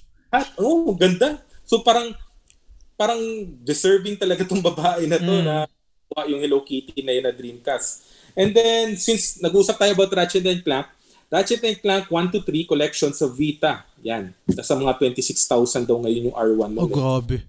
Yeah. Na, sir, so, nab, nab, nabanggit mo, sorry, nabanggit mo kanina yung PSTV, no? Hindi ko pwedeng palampasin eh. Magkano mm. ba yung market value niyan? Or what do you think yung parang pinaka-safe na presyo niya na parang good good price na to pag lumabas? Kasi let's say nag let's say baka nag-uunahan tayo no, pag may nakita tayo sa market. Ano yung sa tingin mo pag nagpo, may nag-post na okay, uh, selling PS uh, PS TV something. Ito yung price. Ano yung good price sa tingin mo para let's say pag tatandaan ko siya tapos pag may nakita akong post, ididibs ko na siya. Ako for me ah kasi mm. subjective na naman to eh. For ah. me I'll get it for 5,000. 5,000, okay, gets. Ako din. Yun yung parang, parang kaya kong i-shell out na money for PSTV. Or than that, parang medyo masakit na sa akin eh. You have to understand yung mga console na pinakita ko sa iyo kanina na collect uh, complete in box. Uh-huh. Lahat, ha? lahat sila except for Virtua Box. Tsaka yung mga ano, yung mga bago ngayon, yung mga Switch, yung mga PS4, lahat sila nabili ko siya for 2,500 lang or below. Wow. Yeah, so you, you have to hunt palagi. Hanap ka talaga maduduling ka kakatingin sa marketplace, maduduling ka kakatingin sa mga tiyangge, di ba? Mm-hmm. But you do that for para makatipid. Ano yun eh, you, you have to understand sir just hindi tayo nag-hunt para lang makatipid. Eh. It's uh, it's a game eh, itself eh. It's a hobby eh. Yung mm. katulad accomplishment mo na ah, nakabili ako ng ganito for this price, 'di ba? Na, na parang so, parang narinig ko din 'yan before sa isang collector din, no? parang yung yung hindi lang yung pag-acquire ng item yung nagbibigay ng joy as a collector. Kasama din doon, I think mas malaking part doon is yung yung journey ng pag-hunt mismo ng item na 'yon. Ako kasi addict ako sir, if you're not familiar sa mga sa YouTube yung mga Nest Pursuit, Game Chasers, basically yun yung ginagawa nila. Pupunta sila yung sa mga ukay-ukay, sa hmm. states to get some games. Eh, syempre, dito sa Pilipinas, especially with the pandemic, we cannot do that, di ba? So, I always hunt online. Yan. Online yes. types. So, yeah. Uh, I think, dito sa collection ko, out of 40 na to, uh, I think mga siyam lang dito yung above 2,500. Everything else, 2,500. Yeah. Nice, nice, nice, nice. May tanong ako, Sir Daryl. Yes. Parang ano, hypothetical lang naman to. Pero yeah. I think magandang magandang question to. Sa tingin so, mo, titigil ka sa pangungulek? Ah, honestly, parang right now kasi sinabi ko na to before eh. Um, dun sa group ng mga collectors, mga retro collectors. Hmm. This is the hobby that you can afford to be in the house. Nasa bahay ka lang, kasama pamilya mo, di ba? Um, pamilyado na kasi ako eh. So, hindi hmm. ako pwede uh, magmo-motorbike ako, di ba? Uh, or ano pa ginagawa ng mga kaibigan ko ngayon, kakarera sila, di ba? uh, ito yung hobby, to be honest, na allows me to be at home. Na feeling ko accomplish yung nagagawa ko kasi masaya ako eh. Mm. So, yun. To, to answer that, I think hindi. Tuloy-tuloy yeah. tayo. I think, oo. Yung pag-collection na kasi yun nga, sabi ko sa'yo kanina, di ba? Kunwari, nakumpleto ko na yung N64 Sir Jazz. Uh-huh. That's it there. Kasi, ngayon, ang, ang huntingin ko naman, yung better sticker, cover sticker, mm. better shirts, di ba? Doon sa mga CD, better kung, kung, kung R3 ba yung isa dyan, papalitan ko ng R1. So, hindi siya natatapos eh. Ito. So, yeah, ito, feeling ko, uh, I need a bigger, uh, I, I, I need a bigger office for this hobby. Ito opisina natin, kasi nakita mo, dapat uh. hati misis ko dito eh. Pero yung nilatag ko na yung mga games ko, sabi ko, wala na. Yung, mabait yung misis ko lumipat sa kabilang kwarto para sa office niya. So, yes tuloy-tuloy to. So, eto, eto Sir Daryl, no. Um, tuloy-tuloy nga. No? Actually, yan din yung naging uh, naging sagot nung Ay, sorry, ibang... sorry. Uh, to okay. add to that, I, I'll only stop pagka hindi na siya financially responsible. You, mm. you all to be responsible with that. Ganun. So, Gets. mga sinakakausap ako mga collector, minsan ubus pera na talaga eh.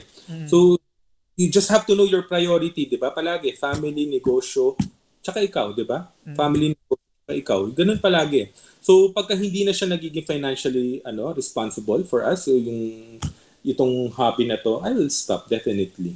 Totoo. I understand no. Ng- ng- ngayon Sir Darrell, um, para itapos natin tong ano, tong conversation natin sa sa topic na pagiging collector mo so we can proceed na sa delivering Hiram project. Ito yung last question ko sa iyo no. Um we're we're, uh, we're slowly transitioning to digital. I I'm not sure kung ganun na ka ka big dito sa Philippines pero sa states sa western sobrang laki na ng ano ng shift from digital to to physical.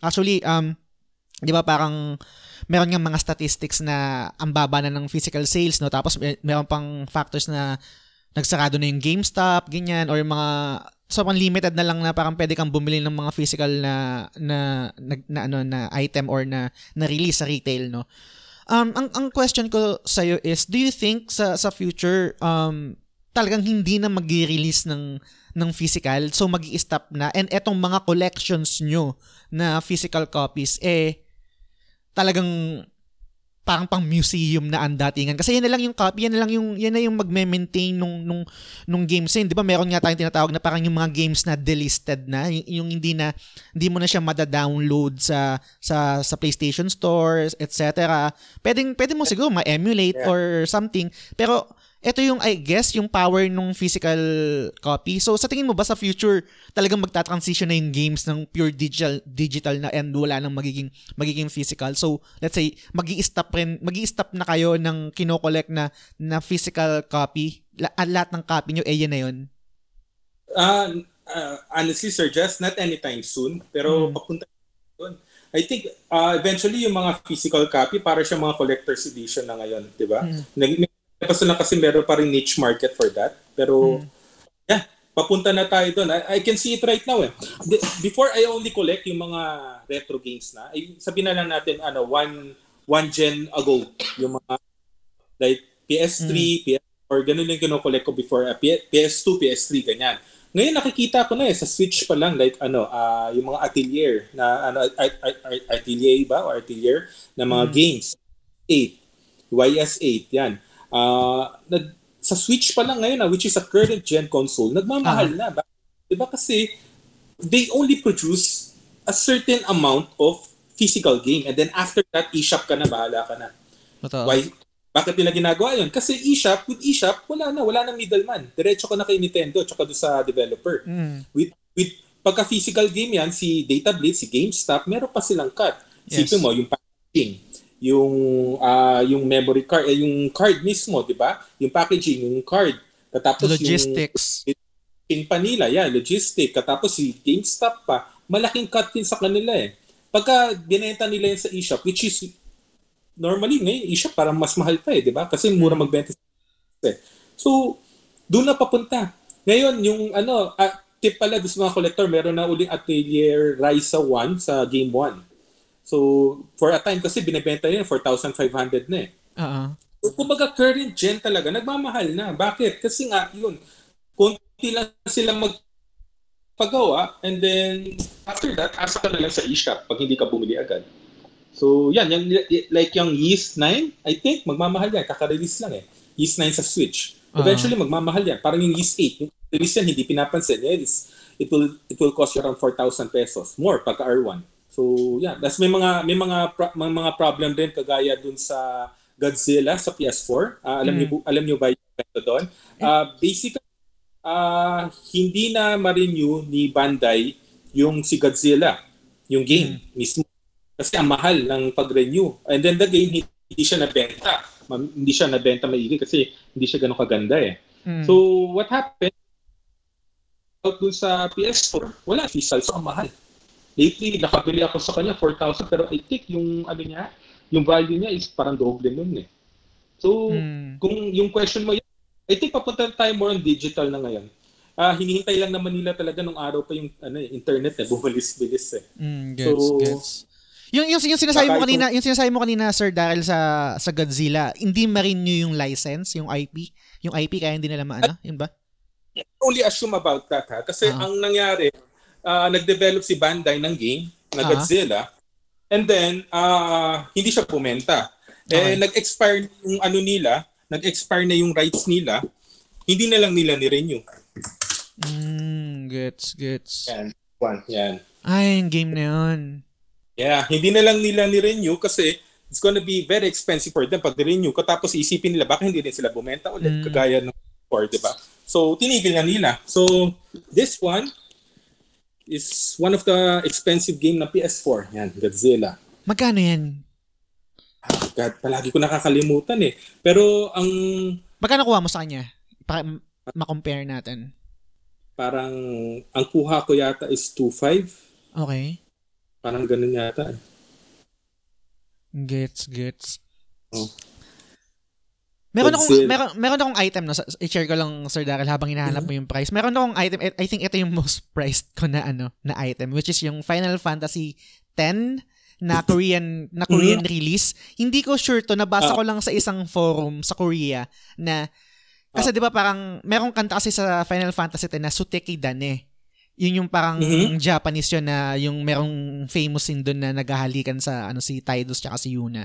Ngayon, um, kahit yung US release ng Final Fantasy X is Japanese yung kanta. Ngayon, merong, Mhm. ru- merong rumor sa isang forum sa hindi ko pa nako-confirm kung totoo na yung Korean release ng Final Fantasy X is iba yung version nung Suteki Dane.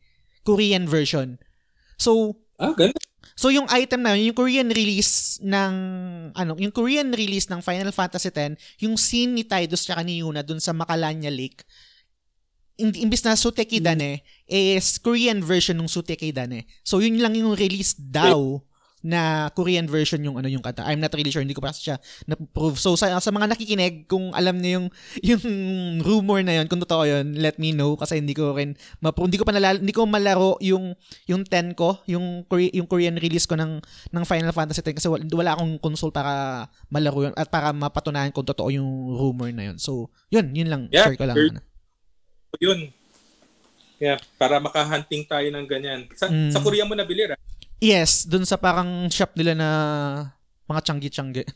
Nakita ko lang siya sa ano, sa sa forums.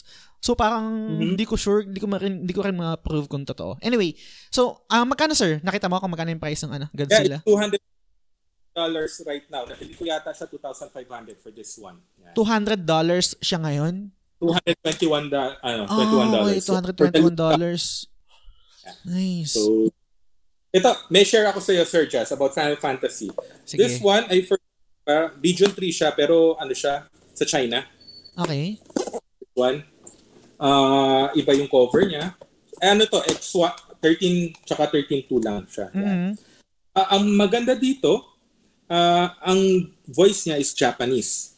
Okay. Tapos, subtitle and manual niya English. So this is these are for mga people na yung mga anime addicts. Oo. gusto nila original yung voice, pero naiintindihan nila kasi may subtitle na English. Nice. Ito yung version na yon. Pag Yeah. Kailan Yung, ibang, yun yung, yung, yung mga ibang yung mga ibang version ng Final Fantasy 13 walang available na Japanese ano audio.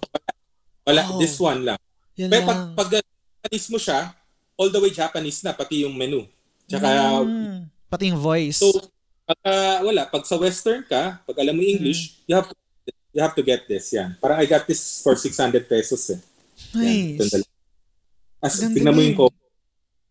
Oh, Minsan, cover pa lang, napapabili na ako. eh. totoo. Ganda, Kasi kasi ngayon tsaka ang ganda niyan, no? Kasi usually ngayon yung mga games pag meron kang option to to select yung audio kung English, Japanese, etc. And then yung yung text, pwede ka rin mamili kung anong trip mo. So pwede kang mag-Japanese na, na language and then yung text mo ay uh, Japanese na audio and then yung text mo or menu is English. So third, ito lang yun, yung Japanese, Mm. tapos, tapos subtitle niya English, tsaka menu niya English. yun so, lang. yun. Sarap Nice. na laruin ulit eh. Ako din, lalakoin ko din yan pag nagkaroon na tayo ng, ano, ng time, pero ang dami pang backlogs. Anyway, so ngayon, Sir Daryl, magpo-proceed na tayo sa main topic natin. Actually, ang haba na rin ng discussion natin. Mag-proceed na tayo dito sa The Libreng Hiram Project, no? Um, yes. Gusto kong umpisahan to muna, yung, yung topic natin na, na The Libreng Hiram Project. So, paano mo naisip to? Paano yung conception nito? Parang, ikwento mo naman sa akin, sa atin, sa mga nakikinig, kung paano nag-start tong The Libreng Hiram Project, kung paano mo naisip to, kasi ako, I'll be honest, parang hindi ko kayang gawin to dahil nga sa thought na baka merong manam- manamantala or baka masira uh, o baka mawala yung items ko. Lahat ng negative may isip ko. Pero ikaw, tinuloy mo pa rin. And sobrang ganda. Gen- parang to, to find someone genuinely, genuinely na parang positive and up- uplifting and then generous. Sobrang nakakataba ng puso or nakaka- nakaka-inspire. So, Can you walk us through kung paano nag-start tong The Libreng Hiram Project? Yeah, yeah. Uh, first of all, paano ba? Uh, it's not only me, pa, wife ko, kasama natin dito. Uh, hindi na siya nakikita because she doesn't go online or what, pero definitely kami dalawa to. Uh, yung sa libreng hiram, paano ba? Medyo mahaba kasi na story. Sige, pero okay lang, okay lang. What happened kasi, uh, paano ba? Baka magalit wife ko eh. Yung wife ko kasi medyo kuripot siya eh. So, hindi siya, ayaw niya gumastos masyado. So, there was a time, uh, ano lang ah, bear with me lang ah, there was a mm. time we wanted to buy another TV and then a ref. Kasi lumalaki na pamilya and everything. So, ayaw niya. Sabi ko, tara na, bilhin na tayo. So, sabi niya, ayaw kasi gastos kanya. So, sabi ko, yeah. Dati kasi, bumibili pala ako yung mga collection ko. Yung mga doubles, hindi ko naman binebenta. So, sabi ko sa kanya, you know what I do? Bebenta ko yung mga doubles ko para pandagdag dun sa mga sa TV tsaka sa ref natin. Okay. So yun, uh, in, a, in a few months nabawi namin yung TV and ref. Uh, because of that, pinuloy-tuloy ko na yung hobby ko na yon, yung pag-buy and sell sa mga retro games. Uh, para makover yung mga luho namin para hindi siya masyadong hindi kami masyadong magilty pag may gusto kami para sa personal namin hindi ba it's mm. it's nice meron kang ano, meron kang isa pang outlet, eh, meron ka pang isang venue ng pera na pumapasok sa sa pamilya. So, yun na, nagtuloy-tuloy na. Um, maganda yung sideline. So, doon kami, doon kumuha kami ng fund for the Libreng Hiram Project. With the Libreng Hiram Project naman, it started with uh, nag-post ako sa PlayStation Philippines. Uh, I think, yeah, definitely hindi pa ako mod noon. Sabi ko, uh, what is a positive impact ng video games sa'yo? Okay. And then there, there's this one person, it's um, si Sir Edmel Cuenca from uh, from Cavite. Si Sir Edmel Cuenca, he facilitates PS4 library. Library, imbis na library, Ay, Sorry sir, sorry saglit sir, nag, ano, uh, nag nagja-jam yung yung connection na putol ng mabilis. Okay. Okay, um okay, okay na ba? Sir Okay, saglit lang. Okay, Sir Edwin, ano ano yung start kay Sir Edwin Ben? Uh, yeah, there's this guy, nag-post ako about yung uh, ano yung magandang positive impact ng video games sa'yo. Uh, okay. There's this guy, uh, Sir Edmel Cuenca, ng PlayStation Philippines. Shinare niya na nagpapahiram siya ng games sa Cavite for free. Nice. So, he calls it PS4 Libre V. Imbis na library, Libre V. So, yeah, sabi ko, wow ah. Na, ako mismo na, na nagulat ako. So, piniem ko siya, tinanong ko, pinakita niya yung Facebook group niya. Sa Cavite lang kasi. Uh-huh. Yung Facebook yung Facebook page niya, yung paano niya ginagawa, yun. And then I asked him kung pwede ko bang gayahin din. So, yeah, mabait na tao. So, yun doon kami na ano, doon kami na inspire kay Sir Edmel Cuenca. So what we did is gumawa kami ng sarili namin na misis ko.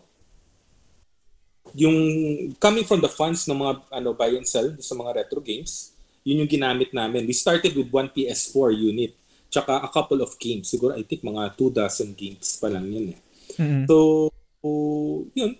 Uh, nag-pitch kami sa PlayStation Philippines. Uh, natanggap naman kami. Uh, I, I, I told PlayStation Philippines, this is the only place we can do it. Eh. Kasi ayaw namin doon sa mga bayan sa yan. There's a lot of scammer, right? So, doon, doon talaga wala. Diba?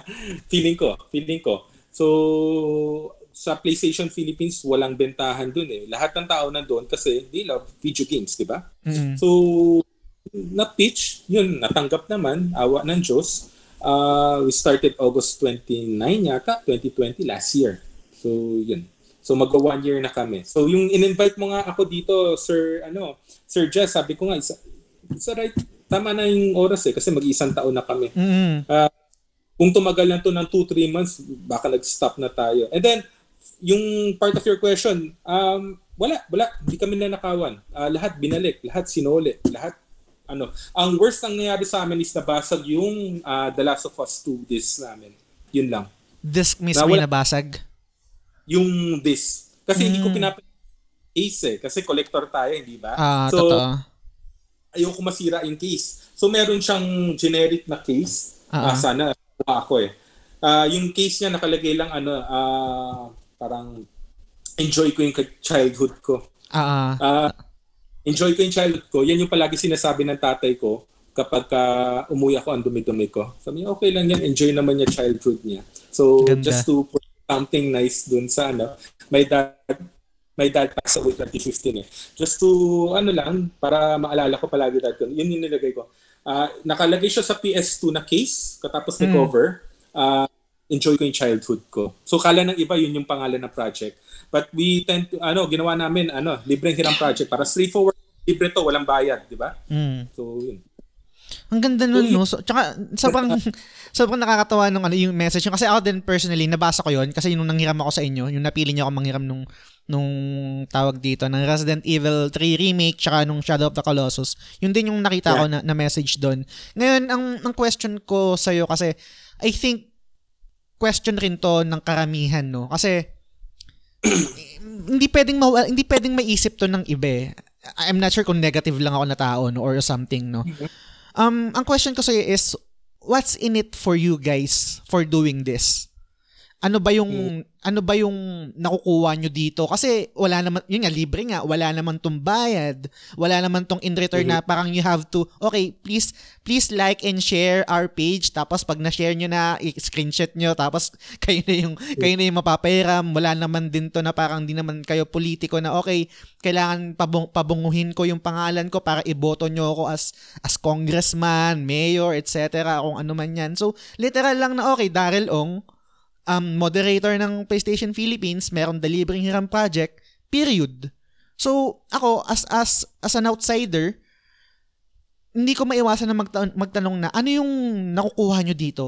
Sa stress, I think meron, first, kahit maliit lang, meron din kayong stress level dyan ng wife mo eh. Maliban ay, dyan, ay, nakas- ay, maliban dyan, nakasugal din, nakasugal din yung items nyo, di ba? So, what's in it for you guys sa ginag para sa ginagawa nyo ng The Libreng Hiram Project, no? We, we always go back to nga isa sinabi ko sa yung service sa community. Palagi mm-hmm. yun yung, yung goal mo eh.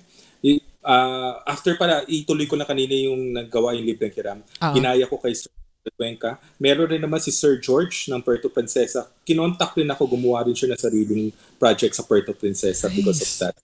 And then I remember, sinabi ko kay Sir George, yung nagtatanong siya ng advice, sabi ko sa kanya, with this one kasi, you, palagi mo isipin lang yung service eh. I, I don't want to sound pitchy or what. Ah, Pero that's, sabi ko, if you are there for the likes, kasi when you post, di ba, nagwawala. Uh, I think, yung isa sa, I think mga once or twice, nag-post ako na libreng hiram, naban ako sa messenger kasi ang daming PM na pumapasok. Mm. So, sabi ko sa kanya, yun, nice yun eh, di ba? Na, napapansin ka ng tao, lahat nagti-thank you, ganyan. Pero, to be honest, it dies down may mga times magpo-post ka, nagpapahiram ka, wala rin papansin, 'di ba? So, palagi ang ang goal mo kasi palagi diyan is yung service sa tao. Uh, yung makatulong ka. Some of our borrowers get uh, I think I, I can share it naman uh, hindi ko naman na uh, sinabi kung sino eh. Ah. Pero meron tayong mga borrowers like ngayon na meron kaming borrower ngayon na putulan ng kuryente. Mm-hmm. Naglalaro every three days sabi niya, Sir, ang ganda talaga ng Final Fantasy 10. Yung ata ako, geto, ito nilalaro ko, ganyan, ganyan.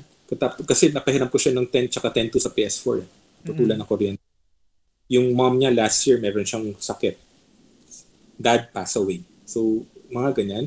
Meron kami yung one of our earliest borrower, um, yung unang ECQ pa lang last year, yung mga March to June. Mm-hmm. Nanganak yung miss, pero nakakulong siya sa opisina. So, hindi niya makita yung anak niya. So, medyo na-anxiety siya Yung office mate niya yung nag-nominate sa kanya. So, kung yung PS4, pinadala mo sa kanya, di ba? At least may nagagawa siya. Kasi yung every night, at nangyay, parang ang pagkaintindi ko, nasa office building sila, hindi sila Ah. pinapala so they can work. Pero ang masakit niya, ng anak yung misis niya, gusto niya puntahan. Pero hindi niya mapuntahan. Two, three months. So, padala tayo ng PS4 para meron siya, di ba? Meron tayo dyan, ah, may cancer yung nanay. Meron tayo dyan, ah, yung, dapat ito yung unang borrower natin sa PS5 eh. Mabubulag na siya. And then, ang Hmm. wish lang niya, sana makalaro siya with his son. OFW kasi siya sa Korea. So yun, syempre, sure win yun, di ba, Sir Jazz? But the problem is, tiga-ulong ka po siya. Mm. So, sabi ko, sir, medyo, ano, kasi mechanics natin, dapat malapit lang tayo. Ah. Sabi niya, alam naman daw niya, gusto lang niya mag-try. So, minsan, mo talaga na naghahanap lang. Kumbaga, yung magsasali lang siya, yung napansin, o ganyan, okay, di ba? Kailangan lang niya may makausap, gusto niya matry, maano. So, palagi kasi yung nag-start tayo August 29 last year, yun yung height na nasa global pandemic pa rin tayo, sir, eh, di ba? Yes. So lahat anxious, lahat talaga may problema. Mental mental yung mental health is real, 'di ba? Now Ah. now more than ever, lahat ang dami na nag, 'di ba? So for the past I think even as early as three years ago, ang iniisip nila kasi with video games, yun yung yun yung influence ng mga mga Taiwan, yung sa mga States, di ba? Sinisisi nila si ah, yung mga rap song, kaya yung mga video yun, games. sir? Sorry na napuputol ulit yung internet. Sorry. On my end ba? Oo. On my end? Mahina? Yan, bumabalik-balik na. na ano lang, nagka-cutting in and out yung audio. Bale, Yeah. ano yun yung video games yung kadalasan na sinisisi for... Isisi sa mga barilan, di ba? Sa mga Mm. shootings states. Pero right now, ah, sa tingin ko, first time in a long time na parang yung video games, ina-attribute siya so sa, na mas okay mental health ng mga tao na video games, di ba? Mas hindi na tayo nasisisi.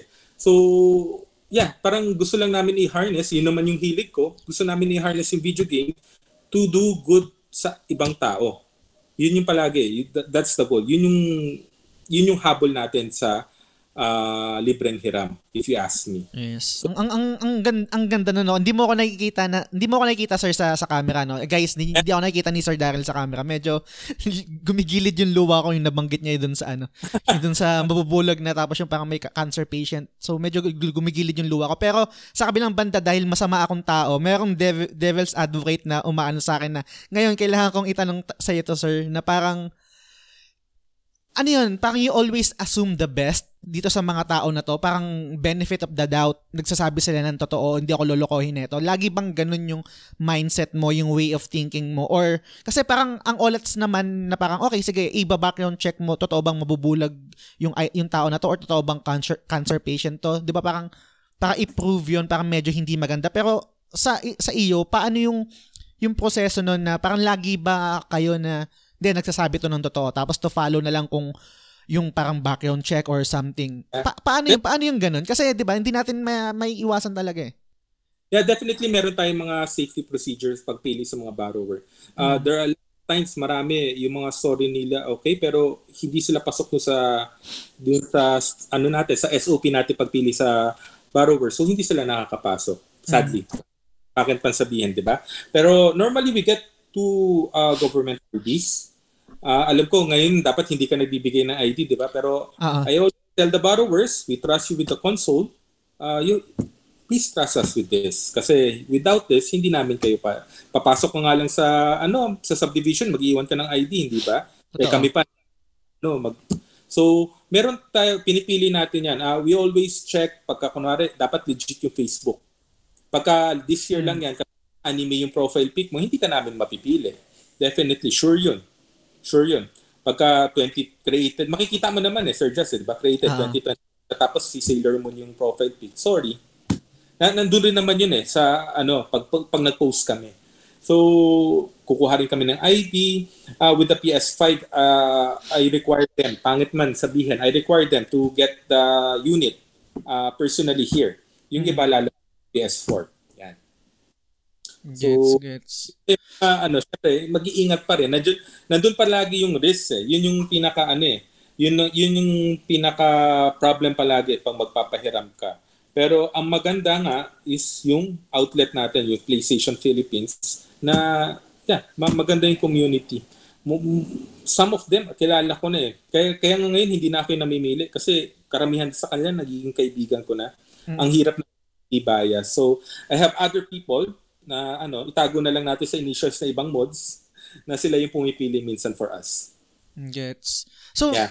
ito, just go, pagkapasok sila, papapiliin namin sila. Yan. Mm, gets, gets. Ito, Sir Daryl, no, gusto lang mag- mabigay, nababanggit mo rin naman, na, nahahapyawan mo na, no? Pero, um, magbigay tayo ng parang overview ng mga items na pinapera mo. Not necessarily parang i, i sabihin natin lahat ng ano nung games, no? Pero ano yung mga um, parang overview ng mga pinapera okay. mo na items? Uh, okay, right now, the Libreng Hiram Project, it's a small project lang. Uh, kami lang siya eh. Uh, we, um, nagpapahiram kami ng dalawang PS4 for a month. Uh, along along with the PS4, may 3 to 5 games. Depende kung anong araw yan. Kung walang humihiram, gagawin natin 5 games. And then we also have one PS5 for a week. Isang linggo lang yung PS5 natin. Uh, for PS5, we, we only have games for uh, Miles Morales, uh, Spider-Man ba? Uh, yung mga bata, gustong-gusto yan. Eh. Oo, totoo. Ang dami ko natanggap ng mga cookies, mga drawings dahil dyan sa Miles Morales na yan. I can share it to, it to you later ha, may mga dito eh. Uh, meron tayong Miles Morales, um, ano pa ba yung game ko? Magkakaroon na ng Rift Apart pag natapos ko. Mm-hmm. Saka siguro... Sackboy. Yung Sackboy, ano eh, kasi nagpa, ano ko, nagpa-poll ako dun sa PlayStation Philippines, so lang gaano nag-vote eh. Mm, And then, okay. For, ano, three games right now. So, dinispose ko na yung Sackboy. Yeah, doon pala sa mga ano mo listeners mo Sir Just, wag sana sila ma-disappoint sa akin na nagba-buy and sell ako because mm. yun yung pondo ng ano natin, ng project natin. Uh, I remember ano yan eh, uh, I think Wave 5 ka. Kailan ka na nakabili ng PS5, sir? Anong Wave ka? Wave ano ba? Wave 3 siguro February? Wave 3 siguro, I think Wave 3. Wave, ako uh-huh. Wave 5 eh kasi alam ko next Wave 7 na eh. Uh, wave 5, nanalo ako. Na, saan pa, saan pa lang nakapag-pre-order? Saan pa lang nakapag-pre-order? Uh, ano, uh, God, ano, ano ba sa Sony? Sony... They Sony Store so, mismo? Sa Sony Store mismo. Mm. Kasi yung Wave 6, sila yata yung nagbebenta. Ah, Wave 5, sila na lang yung nagbebenta na hindi bundled. Eh. Tama ba? Mm, gets, oo. Yung iba po may mga games na kasama, tsaka controller. Oo, yung lahat puro bundled na eh. So, yung Wave 5 nakabili ako. Uh, will you believe ah, yung hindi ako nakabili, yung sa PlayStation Philippines, two people offered their ano, their bundle to us. Problema lang hindi namin matanggap kasi naka-bundle nga. Our budget mm. is two units lang, 56,000. Yan. Actually, uh, Sir Just, our budget is only for one unit. Mm-hmm. Yung nakabili ko, yung misis ko kasi from wave 1, tinutulungan ako eh. Click pa rin siya nag-click. Hindi. Grabe oh, hirap niyan. Oo, nakabili sa bias, hindi pa ako siningil. Kaya I told you, sa amin to ng misis ko eh. Mm. Nakabili siya para daw, kasi you have to understand, you have to be safe. You have a three-year-old, di ba? Uh-huh. So ayaw niya pahiram na yun rin yung ginagamit ko. Tsaka kawawa naman ako kung wala akong personal.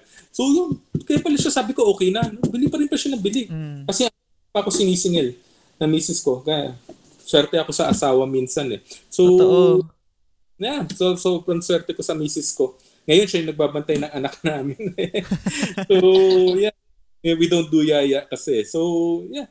So, ang galing. Tsaka na, na, napansin ko Sir Daryl nung nabanggit mo kasi kanina mm-hmm. kanina ko pa kanina ko pa na-notice nung kanina mm-hmm. nagdi-discuss tayo dun sa pagiging collector mo tapos ngayon nababanggit mo rin is pag may item kang bibilin or parang meron kang nakaset na item na bibilin, meron mm-hmm. ka din talagang nakaset na budget for that regardless, kaya kanina nabanggit mo, may nag-offer na, kaso bundle. Ito na yung chance.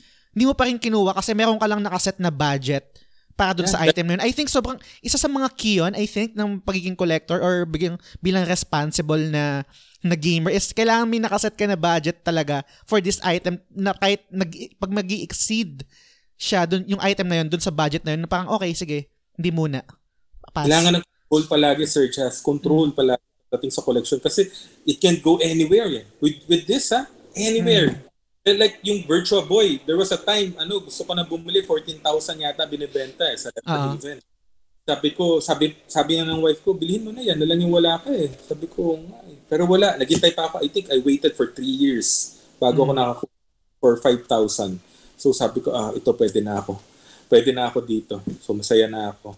So palagi, nice. ano, magsiset ka palagi ng budget for that. Hindi, hindi, mas masarap for yun nga, sabi ko sa yung journey rin eh, na paano, paano mo siya nabili. Di ba? Mm-hmm. like, ngayon, Earthbound, pwede tayo pumunta ng eBay. Bayad ako ng 60,000 siguro. A-shipping ko for 5,000. Meron na ako dito. Uh-huh. Di ba? Katuwa. Pero every time pag nakita ko siya, masakit sa akin. Kasi 65,000. So, pag nakikita, kunwari siya, kunwari lang, na hindi na mangyayari to. Kunwari na, bili ko siya for 10,000. At least masaya ako. Di ba? Hindi mm. yung mas titignan mo. So, yun, yun palagi. Eh, to, to, ano, to finish yung ino-offer namin, we do, uh, we offer games rin, like yung mga RE2, Remake, RE3, Ghost of Tsushima, Tsushima, uh, ano pa ba? May mga... Like, Shadow, of, Shadow of the Colossus. Yung games kasi namin ngayon, to be honest, ang hinihiram talaga ng mga tao is yung mga bago. Mm, so, okay. Kaya pagka mga luma na, yung mga shadow, nagulat nga ako sa iyo eh. Pumili, kinuha ko pa yung shadow. So talaga may pagka-retro gamer ka rin, sir. Pero right now, ang hinihiram talaga ng tao, yun. Eh, for example, sir, if I post something like Catherine Full Body, feeling ko walang hiram ngayon yan. Mm, yes. na, na, you have to, ano, you have to respect. Kasi oras nila yun eh, di ba? Mm. So we offer what the people like. So kung yun ang gusto nila, yun lang. Which is okay rin. Kasi uh, sabi ko nga sa'yo, nag-start kami August 29, pero we stopped for 4 months kasi nga nag dumami na, na naman yung ano, yung mga COVID cases. Uh-huh. So nga kumbaga, more like nag ano kami nagko-concentrate kami sa mga unit sa PS4 uh, twice every month tsaka PS5 four times every month. Yan. Yun. So I think ito yung magandang time no para is, para ituhog natin yung sa deli- the Libreng Hiram project kung ano yung mga guidelines and requirements or kung ano kung paano sila pwedeng sumali dito kasi iba yung iba yung mechanic I think nung time ko nung nakapaghiram ako sa inyo kasi parang may post ka lang noon nung item na or yung game na ipapahiram mo and then mm-hmm. parang sabihin mo lang kung bakit ik, parang bakit ka karapat dapat yata I think na yeah, mapili parang ganun. So ngayon same pa rin ba siya ng mechanic ng pagpili or iba na or nag nag ano na kayo? Kasi ano iba-iba with the different item. Eh. With the games mas lenient kami eh. kasi okay. yung risk maliit, right?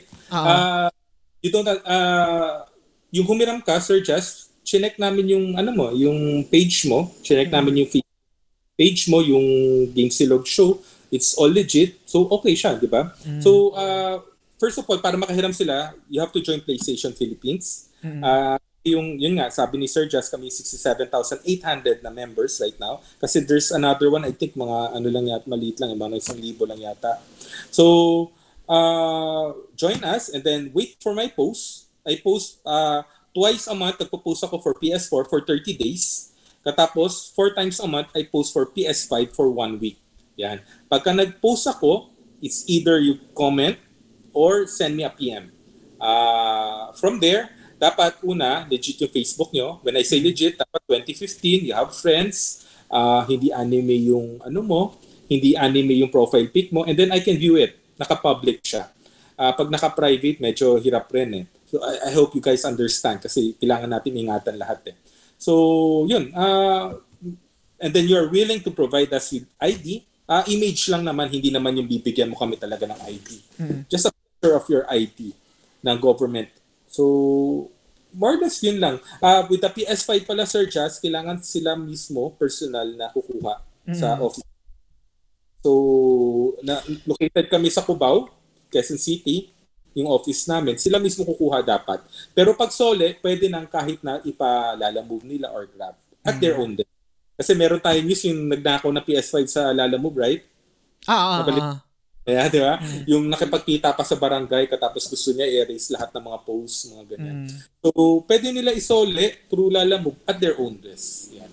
Yung ano, may, may napansin kasi ako lately, parang may post ka din na Mm-hmm. I think maganda, maganda, maganda yung mechanic na to, no? Kasi parang magpo-promote din talaga ng generosity sa kapwa-tao mo. Yung magno-nominate ka, yung imbis na, kunwari ako, imbis na ako yung manghihiram, Ang, Yeah, yeah, yeah. ang ipopost ko is yung parang, eto, inonominate ko tong kaibigan ko. Bakit? Kasi eto, talagang ang tagal niya nang nagpi-pre-order ng PlayStation 5 kaso hindi talaga makakuha.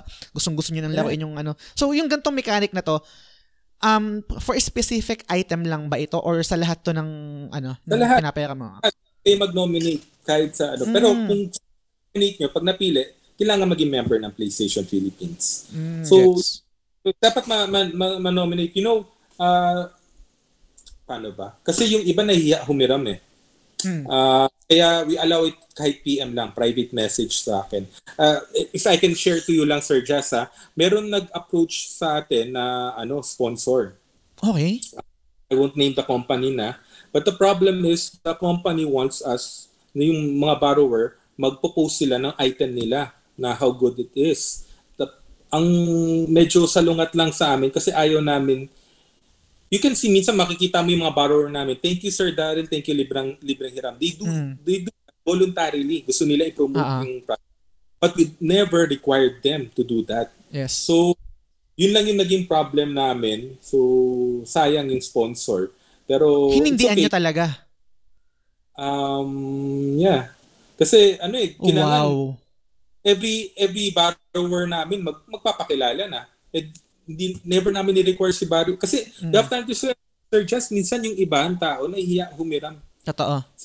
Sinasabi nga namin, uh, ano eh, financial capacity is only one thing. Yung mga nakaka-afford ng PS5, papahiramin namin. Walang problem yun. Di ba? Ah, ang hirap ng PS5 ngayon eh. Di ba? Like yung unang borrower namin, yung, kasi nga, di ba, yung mabubulag, tiga Olonga po. So, napilitan siya. Doctor, kakagraduate. Puro ano siya, volunteer. Volunteer work. Di ba? Tagal na niya. May Xbox siya. Meron nga siya yung Art, Artist 70, yung gusto ko na ano. So, kumbaga, Head- headphones. may money, doktor eh. Mm. Oh, ay sorry, nasabi yung location niya. Pero, kumbaga may money siya, pero pinahiram siya because he do volunteer. Diba? Ah, yung, I think two weeks ago, yung naghiram naman sa amin ng PS5, public attorney. Ginawa, drinaf pa kami ng kontrata para sa mga borrower namin.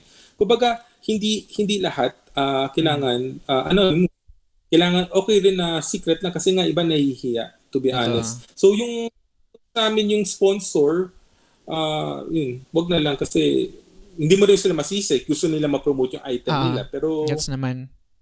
yeah. Mm. Yung kanina, i- i-clear ko lang no kasi napawaw ako doon. Wow. Doon sa pag hindi nyo. Yung wow ko na yun, wow na na nakakatawa kasi inindian nyo yung ano yung offer na yun para doon sa prinsipyo nyo na parang hindi hindi namin nare-require yung yung mga borrowers para magpakilala diba or parang pilitin sila na mag, mag ano or something kung ano ipapagawa man. So sobrang ang ganda lang nun. Tuwang-tuwa ako doon sa ginawa nyo. like to have a sponsor para more or less magiging ano ka legit ka na project right na Mm. ano eh uh, outreach project or what- whatever you call it pero yun nga yung cost niya is medyo steep para sa amin so Mm. mas gusto namin yung komportable lahat ng borrowers namin Totoo. Ngayon, ito naman Sir Daryl, no? Um, medyo punta tayo sa, hindi naman to light, pero medyo magandang discussion din to. Na, na, nahapyawan mo na rin naman kasi. Nak- nakakapagkwento ka na ng mga experiences na nangyari dyan sa The Libreng Hiram Project. Curious akong malaman, ano naman yung mga masasabi mo mga best tsaka worst na na-experience mo dyan sa project na yan na ngayon na mag one year na? okay uh, let's save the best for last kumbaga ha Ah, yung sige, worst sige. puro is meron one, one time na call out kami na hindi namin binabasa lahat ng application Okay. Um, which is not true. Ah, ang problem kasi with the Facebook, kunwari wala tayong connection dalawa, Sir Jazz. Mm. Pagka ka sa akin, it's private pa rin. Babasahin ko yan, hindi mo malalaman na nabasa ko. Malalaman mo lang yan kapag ka nag-reply na ako sa'yo. Mm-mm. Yeah, you can check that. Ay, ako, sa iPhone nakalagay siya sa message request eh. So akala nung isang nag-apply sa amin for libreng hiram na hindi namin binabasa yung application niya. So paano kayo nakapili? Hindi nyo nga ako nabasa. So yun, medyo medyo ouch lang yun. Pero naiintindihan ko I, naman. I'm at least not I'm not sure kung ganun sa Android pero sa iPhone ganun. Ganun din may naging concern ko din siya na nasa message request, request siya nabasa ko na siya pero hindi siya lalabas na scene. Not Yeah, unless re-replyan mo talaga. Oo, eh, and sana yung mga borrowers natin, they understand na hindi ako makareply sa ano each one of them na ay hindi ang ang hirap din eh. Ay sorry Ah. hindi kita na? Ay sorry hindi ka namin napili. Ay sorry hindi ka napili ng mga judge. So Mm. so yeah, basta they keep it yun, yun yung siguro mga worst namin. Nabasagan kami ng The Last of Us 2. Mm. Ang Katuwa, Sir Just, nabasagan kami ng The Last of Us 2. Pinost ko, without naming the borrower, definitely. Uh-huh. Kasi kasalanan din ng borrower. Uh, within the day, may tatlo gusto sa amin mag-donate ng The Last of Us 2. Galing. Yeah, within the day. Yung Mem- isa, member, member, nyo, yung, member din doon, member din ng Yeah, member nito. Yung isa, nasa ano pa, sa States pa nakatira. Papadala pa niya nice. sa Yeah. Pero sadly, we have to say no kasi yun nga, uh, yung nature is uh, nagbabayan sa lako eh. So ayaw namin siya mabahira na baka yung mga nagdo-donate sa amin binebenta ko, di ba? Uh-huh. So para ano siya, para safe siya sa lahat, we have to say no. But definitely na-appreciate namin. Wala, ano, hindi nga one day yun sir, parang two hours lang. Mm. Tapos naglagay na ako ng update na we don't ano take na ano mga donation kasi uh-huh. because Throughout time, ang dami nag gusto mag-donate sa amin. Ang dami pero palagi kailangan ano, kailangan yun nga. To be honest kasi pagka dumami rin to, ay honestly think kailangan ko na kumuha ng sekretarya to Totoo. Tsaka, tsaka, tsaka sir, nabanggit mo na rin kanina, no? siguro bago ko makalimutan, I, mm-hmm. I guess maganda na rin tong ano, ituhog ko dito. Pa- paano yung kasi ngayon before uh, before parang ikaw yata yung pumipili no kung sino yung yung yeah. mag-avail nung nung project no. Ngayon meron na kasama yung mga mods na admins etc. Paano ba yung proseso nito? Parang voting system ba siya na okay, majority ito yung napili, ito yung pairami natin. Or What I do Uh-huh. Tatlo sila eh. Tapos meron isang magde-decide kung sino talaga para okay. ano add, add number ganun. Mm. Ah, gan- ganun yung mm mag-apply sila lahat and then check ko isa-isa kung sino yung pasok sa requirements. Okay. And then from meron siya parang bullet form dyan. Ang, ang trabaho, maniwala ka, bullet form kung ano yung mga reason niya para yung judge hindi na magbabasa. They, na-appreciate ko palagi ito sa mga borrowers ha, sana hindi kayo magbago. Pero kasi pag mahaba siya, parang maraming trabaho siya sa mga judges. Uh-huh. Personally, I don't mind reading all that, di ba? Mm. So I do bullet form kung ano yung mga importante yan. So, papa-present mo yan doon sa mga judge, as sila magde-decide. Yan. Gets. Mm-mm. Ayun. So, so, sorry to, so, sorry to cut you off kanina no pero na-imagine ko kung sobrang gaano kahirap yan kasi let's say let's say hindi naman um siguro sa kabilang sa kabilang side no yung borrower yung hihiram syempre magkukwento yan ng story niya kung bakit ngayon yeah. on the other side kayo kailangan yung scheme yon or basahin yon yung message nun tapos gagawa ka ng bullet form ng mga reasons nung kung bakit siya dapat mabili, 'di ba? So matrabaho nga talaga. Hindi naman ano, hindi naman hindi ako umaangal doon sa mga basa. Hmm. Um paano ba? Hindi rin ako umaangal talaga. Para uh, kasi usually we do libreng hirap para ano eh, hindi kami delusional na malaking impact talaga ng project dun sa mga borrowers lang. Eh. Hmm. Nag umaasa rin kami na every time kagaya niyo Sir Just, nabasa niyo, 'di ba? Parang ah, it lightens the mood, 'di ba? Parang hmm. ah, saya ang saya naman may taong ganito o kaya may project na ganito, di ba? So, nagre-rely din kami doon. Pero minsan, pag nagpahiram kami, minsan, mabigat din. Like yung isang araw, may humiram sa amin ng game. Yung uh-huh. anak niya, yung anak niya, kaka, ano lang, kaka-opera lang ng heart. Uh, wala pa yata 3 years old. So, grabe. So, so parang kumbaga, pagka nag, namimili ka palagi, Sir mm. Just, iba yung darating. Minsan masaya, sir, maraming salamat po. Nagpadala ng mask, nagpadala ng vitamin C, nagpadala mm. ng cake. May drawing yung anak niya sa akin, may drawing yung bata. Yung Miles Morales, ang daming bata kasi na may gusto. By, by the way, hindi namin pinapahiram sa bata. Ah. It's the parents palagi humihiram sa amin. Uh-huh. Katapos yung bata maglalaro. We, we don't, pagka underage, hindi kami nagpapahiram talaga. Anyways, kumbaga, my point is, Sir Jazz, kumbaga, pagka, yung, pag nagpapahiram, yung selection process, minsan, walang problem kung gaano kahaba yung ano nyo, yung Message. application. Uh-huh. Minsan lang sinasabi ko parang, ah, oh, grabe. Minsan, Sir Justin nga, in- inoperahan yung puso ng anak. Mm. I have old, parang buong araw tulala ako konti eh. Tapos sabi ko pa doon sa guy, sabi kasi ng guy, yung borrower namin na yung budget kasi nila kaya hindi siya nakabili ng game kasi nandun nga sa anak. Sabi ko, uh, kami na magpadala sa'yo through Lala Move para hindi ka na gumastos. Umayaw pa sir. Mm. Sipin how good yung mga tao ngayon. I- ikaw na nag-offer. Sabi ko pa, hiram ka pa ibang games. Hindi, okay na ako dito. So, parang, ah, kakatuwa, sobra. Di ba? As, Totoo. At di ba, yung mga pinagdadaanan. Yeah, yeah sorry. Uh, Hindi, okay, okay lang. Okay lang. Kasi actually, nakaka-relate din ako. Nung time kasi na, share ko lang, no? Ito, sharing mm-hmm. stories naman, no? Um, mm-hmm. hindi hindi naman din ganun kabigat yung kung kung i-compare ko yung sa akin, yung reason mm-hmm. ko kung bakit ako nanghiram para sa compare sa ibang tao, no. Kasi mm-hmm. let's say mahirap eh, pero hindi natin maiwasan talaga magkumpara. Lalo na pag nap- napakinggan niyo na to tapos na-share ni, ni Sir Daryl yung mga yung mga problem or yung mga reasons ng iba, no. A- ako naman personally, ako nabasa ko yung post niya before kasi member ako nung ano, nung PlayStation Philippines um naging naging ano ko lang doon um parang quest ay hindi parang reason ko lang is we have a podcast and we do review games and mm-hmm. hindi naman kami well off para ma-review lahat ng games ng mga naglalabasan so it will help us na para mahiram ko yung Resident Evil 3 para malaro ko na kasi kasi Naka-pre-order ako noon last year, pero nagka-pandemic nga. Actually, dalawa yon sabay yon Pre-order ng Final Fantasy 7 Remake, tsaka Resident Evil 3 Remake. Yeah. Um, hindi ko siya nakuha. Parang, kasi nga, di ba yung nangyari? And then, eventually, FF7 na lang yung nakuha ko. Kailangan ko mamili sa dalawa eh. So, mm-hmm. yun, nag-post si, si Sir Daryl nun, ganap ko yung opportunity, nag, nag, ano, nag, nag-comment ako dun sa post niya, and sinabi ko yung reason, yun nga, yung reason ko is, we're doing a podcast, eto, itong ginagawa natin ngayon, and it will help us na malaro tong game para for future content, para ma-review yung game. So, mm. yun, hindi ko na alam kung hindi ko na alam kung paano yung naging proseso ni ni ni Sir Daryl noon, kung paano ako napili. Pero yun yung naging reason ko para lang for transparency, no. So, ang gusto ang punto ko lang is kung bakit ko sinishare to is kasi etong nung nung time na ginawa niya to or yung parang napili ako, hindi ko man siguro literal na na voice out na yung epekto nung nung pagpapahiram nito dinadala ko yun hanggang ngayon sa mga sa mga ginagawa ko. Kumbaga parang um, nakatulong siya sa kabuuan pag nagpo-produce ako ng content, hindi hindi man sinasabi na oh this this this content is dedicated to the Libreng Iran project care of Daryl Ong. Hindi hindi naman literal na ganun.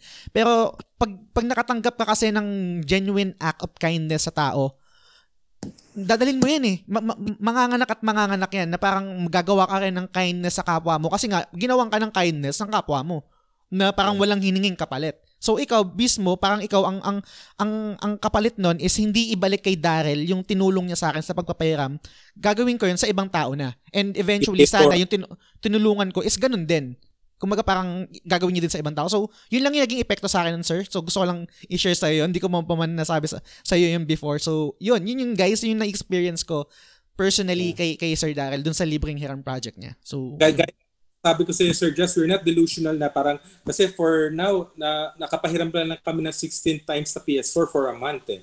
Tsaka hmm. sa PS5, um, siguro mga 160 games na napahiram namin. So it's pa, pa, parang malaki pero hindi siya something to change the world, di ba? Yung hmm. palagi ko sabi kanina, eh, yung sinasabi ko sa iyo kanina, uh, gusto namin pag nabasa yung libreng hira, parang ah, di ba? Parang you pay it forward, di ba? Palaging hmm. ganyan eh. So with that, siguro may konting ano, uh, mas malaking impact mo sa ibang tao when you pay it forward. Palagi yung mga followers namin, sinasabi namin, Jollibee, bigyan mo ng Jollibee yung uh, taong grasa or what, mm. di ba? Yung, yung mamumulube, ganyan, to give something. Hindi hindi na kami nagpapa-picture sa kanila na nagbigay nga sila ng Jollibee. Pero right now, wala, wala walang requirements sa ganun na. Yung sinasabi ko lang, yung nag-start pa lang kami. So mm. palaging na, nakakatuwa. Thank you. Thank you, Sir Chess. Kasi y- yun talaga yung goal namin ever since eh. Hindi, uh, syempre, ma- maapektuhan yung borrower for them na maka, ano, maka-pay it forward sa ibang tao. Yun din sana yung makita na ma, ma effect niya doon sa mga ibang tao na nakaka ano nakakabasa ng project. Marami kasi kami mga ano yun, na natatanggap ng mga messages doon sa libreng hiram na hindi naman humihiram. Nagte-thank you lang about uh-huh. sa ginawa natin, which is nakakataba ng puso. Yeah? Parang kanina mali yata yung pagkasabi ko eh. Never naging trabaho yung magbasa na marami. Pero if you ask me lang na mahirap ba magpili, yes, definitely mahirap mm. magpili. Sabi ko kasi twice yata, twice na ban ako. When, when you send a message sa Facebook Messenger, Sir Chas, yung parang ano na lang, bilog tsaka ano, pula na exclamation, exclamation point. point uh. Ibig sabihin na ban ka kasi ang daming PM sa'yo. Parang ganyan. Mm. So, kumbaga, mahirap yung trabaho pero yun nga eh, uh, wala naman nag-require sa amin nito eh. Okay. Uh, so, masaya kami dito eh. So, yeah. So, ganda na. But, uh, thank you talaga pag share doon ha. Totoo. Mm. Kasi, I mean, paano ba? Kasi ito yung kasagsagan din ng ano eh, kasagsagan to ng, ng pandemic, tapos meron pang um, bagyo. I mean, para para para para mag, mag ano, para mag-share pa ng something negative sa mundo or sa mundo ng internet sa ginagalawan natin. Parang ta- tama na.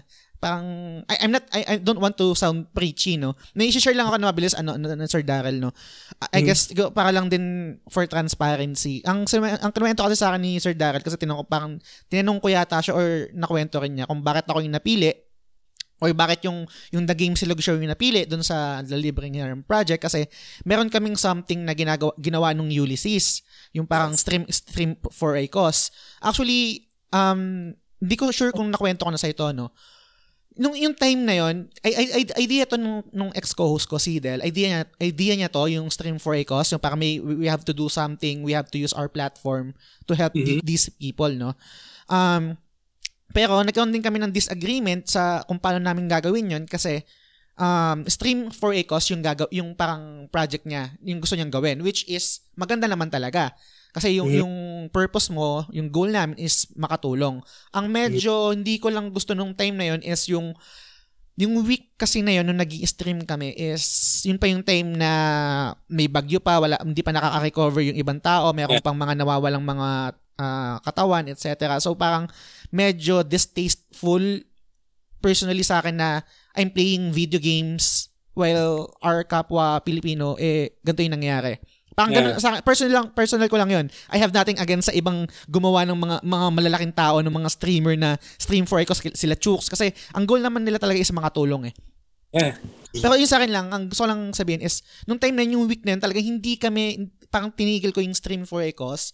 And Mhm. parang we do, or parang simpleng, simpleng post na lang na doon sa sa page namin na kung gusto nyo tumulong, ito yung ito yung mga um, channels na pwede kayong mag-donate, kung gusto nyo mag-donate ng pera. So parang ang realization ko lang nun is meron talaga. Kung, baga, mer- kung, kung gusto mong makatulong or gusto mong mag-spread ng positivity, ng generosity, etc. sa, sa tao, um, pwede mong gawin sa ibang platform or sa ibang way na kung hindi ka agree sa ganitong bagay, kaya nga sabi ko ano yung stream, yung stream maglalaro ng video game. So, meron talaga. And I, I, I, I think ganun din yung nangyayari sa, sa, sa libreng hiram project eh, na parang nag-spread ng positivity sa kapwa-tao na kahit sabihin mo na hindi nga, hindi nga parang maibalik sa inyo mismo mag-asawa yung ano no? Yung yung yung parang yung thank you or yung parang yung ginagawa yung generosity sa ibang tao. Ang mangyayari is i-epekto siya para magkaroon ng ripple effect sa ibang tao para We hope, para hope. mm, Oh, yung, para para para ganun din yung yung gawin. So wala lang ang, ang, ang, ganda lang talaga. Hindi ko maiwasang hindi i-share. So yung kanina tangent lang yun yung yung sa stream, stream for ACOS. Gusto ko lang kasi maging gusto ko lang maging transparent na baka sabi baka halukahin nyo yung page. Oh hindi naman kayo nag-stream for ACOS eh. Hindi talaga. Nag-stream, for ACOS kami. I think isang araw lang nung mismong yung mismong sa- Sunday yata. I think yun yung nakita mo Sir Daryl. So Yeah. after nun in-stop na, in-stop, in-stop ko na, pinastop ko na yung stream for a cause. Kasi yun nga, parang after a weeks, gusto ko, after a week, parang doon na nag-proceed yun. Kumbaga, etong week na to, stop muna natin kasi parang hindi pa okay. Ang dami pang nangyayari sa, sa kapwa natin sa ano, parang parang distaste, distasteful na Yeah. nag-enjoy tayo habang naglalaro tapos may nangyayari masama. So, palagi, di ba? Pag hindi ka comfortable, there's something wrong. Flag agad yun eh, di ba? Mm. So, may time naman lahat para sa ganyan eh. Well, tama ka, napili ka namin because of doon, yung sa nabasa namin na Typhoon Ulysses, Mm. na Game for a Cause. Kung hindi man natuloy yun, it's okay. Because right now, nandito tayo, pinu- tinutulungan mo kami ma-promote yung project, right? Yun, yes, exactly. Kasi gusto ko rin ma-experience nila to. Kasi yun nga, hindi naman, sobrang, guys, alam nyo to, sobrang gastos na hobby ng video games. Hindi lahat tayo, kumbaga parang kayang bumili ng bagong game, lalo na pag newly release, ang mga 3,000, lalo na pag sa PlayStation 5 na 3,000 plus, etc. ba Alam natin yan kung gaano kagastos yan. And etong Dibring Hiram, Hiram Project, um, parang nakakatulong din to sa atin hindi lang, kasi nabanggit din kanina ni Sir Daryl, um, welcome lahat dito. Hindi porket kaya mong bumili, hindi ka na welcome, 'di ba? Parang pwede ka rin pwede ka rin manghiram dito kumbaga pwede ka rin mag mag-submit ng application mo para mapili ka nila. So sobrang ganda rin nun na lahat welcome dito. So yun. And I, I, I guess siguro Sir Daryl, no, medyo mahaba yung discussion natin. Mag almost two hours na tayo may get. Um, gusto kong tapusin to. Sabi mo, save, save the best for last. Di ko alam kung nakwento mo na or meron pa. Ano naman yung best experience mo so far sa The Libreng Hiram Project? Honestly, wala lang yung mga reaction ng tao eh. Mm. Palagi yung magti-thank you na hindi man pinahiraman, di ba? Mm. Uh, yeah, this one, I'm gonna share this to you. Uh, I'm not sure kung makita eh. Uh, to Sir Daryl, thank you for lending me Spider-Man Miles Morales. Enjoy the cake. Nagpadala sila ng cake. Wow! Kinikilabutan yeah. ako. yeah. Nakakatawa. Yeah, Miles Morales lang yan, di ba? Pinahiram mm 'di ba? Mas mahal pa yung cake to be honest, 'di ba? Mm. So, magtataka ka bakit ganun eh. Meron diyan, ah uh, yun nga, may cancer yung mom niya, nagkasakit rin siya, nawalan siya ng work, nagpadala sa amin ng mga mask at vitamin C. 'Di ba? Parang oh. Nice. Minsan ma- maninibago ka talaga eh. Ah, uh, meron diyan iba nagpadala ng mga balloons, minsan 'di ba? Uh, yung yung reaction ng mga tao, yung yung na-accept nila yung project is more than enough na. Um, yun nga eh, palagi you serve sa yung community. At pagka bonus yun eh, pagka nakikita mo maganda yung reaction ng tao. Definitely, kung hindi maganda reaction ng tao, hindi may tutuloy. Pero uh-huh. plus points, minsan kasi syempre, ano yun eh, uh, no reaction, di ba? Yung, not all people kaya mag-express ng gratitude nila eh. So, okay lang yun. Pero pagka may ganyan ka ma-encounter, masaya talaga. Di, di ba? Like yung nga, yung ano sa amin, yung kanina nabanggit ko, yung yung daughter niya, less than 3 years old, nagkaroon ng heart surgery. Mm-hmm. So, kung naka-provide kami ng games sa kanya, at least sa gabi hindi siya mas males yung, yung worry niya. Sana, di ba? If you can provide that for a game, di ba? How much is the game? 2,000, di ba? If you can provide that to another person na at least hindi siya masyado mag-alala sa anak niya, you do that, right? Di ba? Yes. So, yung binigyan tayo ng outlet na ganito, that that alone is uh, ano na. Ay, ayoko maging peachy, ayoko yung uh-huh. parang uh, galing mo naman. Pero pag nag, nabigyan ka ng opportunity to do that to other people, you, you that alone, th- dapat thankful ka na. Ang dami na wala ng negosyo, ang dami na wala ng trabaho, ang daming nagkasakit, ang daming namatay, di ba? Katap right now, tayo busy tayo for this project, di ba? So maganda maganda yung buhay, di ba? Thank you Lord, di ba? Ay sorry, mm. I, I to include my religion. Pero, di ba, mapapapa, thank you Lord, di ba? Parang, Ito uh, naman. Nandito tayo sa position na pwede tayong maka, kahit konti lang makaiba eh, di ba, na magkaroon ng difference sa ibang tao. Mm. So, if you ask me, that's the best part. Yun nga, yung nabasaga kami ng The Last of Us. Wala pang isang oras, tatlo gusto mag-donate sa amin. Di ba? Parang sino hindi tataba puso nun? Di ba? Okay. Uh, palagi, palagi yan. Uh, minsan, out of the blue, makaka-receive ka ng message Nag, yun nga, sabi ko sa'yo, minsan pag nagpo-post ako libreng hiram pag na-stress ako, Sir Jazz, kasi positive vibes na pumapasok eh. I, I, I believe in the soul na yun nga, uh, pagka maraming positive energy yan, maging okay ka, di ba? Minsan yun nga, medyo nakakalungkot yung mga kwento, pero you always think na lang, at least nakakatulong ka sa kanila. So, Totoo. that's, a, that's the best part for me, if you ask me hindi hindi hindi ayoko din maging ano no, maging maging preachy no and and hindi naman din ako religious na tao no pero naniniwala kasi ako sa sa parang I think verse to sa Bible na let all the things you do be done with love. Nanin, sobrang naniniwala ako doon. Pag nababasa ko 'yon, parang sa lahat ng ginagawa kong bagay, parang yun yung yung parang yung motto ko or something. So parang wala lang. And I guess siguro nagta-translate 'yon sa mga tao lalo na hindi hindi mo man sabihin literal 'yon or hindi mo man parang i-preach kung ano man yung paniniwala mo, kung may paniniwala ka man o hindi. Pero maramdaman ng tao yun eh. And then, maapektuhan sila and they do the same sa ibang tao naman. So, nakakatawa lang. So, yun. So, um, siguro Sir Daryl, no, um, to end this discussion, kasi tapos na tayo, and then magpo-proceed na tayo sa off-topic recommendation. So, guys, um, kung gusto nyong i-avail tong project na to ni Sir Daryl, first, maging member kayo ng ano ng PlayStation Philippines para makita niyo yung post niya kasi doon niya pino-post 'yon. And ano naman yung mga mechanics sasabihin niya doon kung sa, let's say makalimutan niyo dito, sa post na 'yon nandun 'yon. So, I guess siguro Sir Daryl take this time, this portion para invite yung listeners natin sa sa project mo. Yeah, okay. Uh, first of all, I want to thank you, Sir Jess, para hmm. ano mo kami ng opportunity na para ma-showcase namin yung Libreng Hiram Project. We've been running for almost a year. Uh, ilang linggo na lang, isang taon na kami. Uh, and then, first time, first time namin na talaga pre-promote outside the group ito. Uh, I think for, I think two weeks ago, do, hindi, last week ko lang yata pinu sa personal page ko eh. Mm-hmm. So, palagi nakakahon siya doon. So, maybe it's now, it's now time para mag-spread tayo doon sa mga tao. You just have to, um, yeah, for, yeah, thank you, Sir Justa. First of all, you guys, you, you just have to um, join us sa uh, PlayStation Philippines. Uh, we are a gaming group, no buy and sell. Uh, lahat, pag-usapan natin lahat. We're a community, nagmamahalan tayo lahat.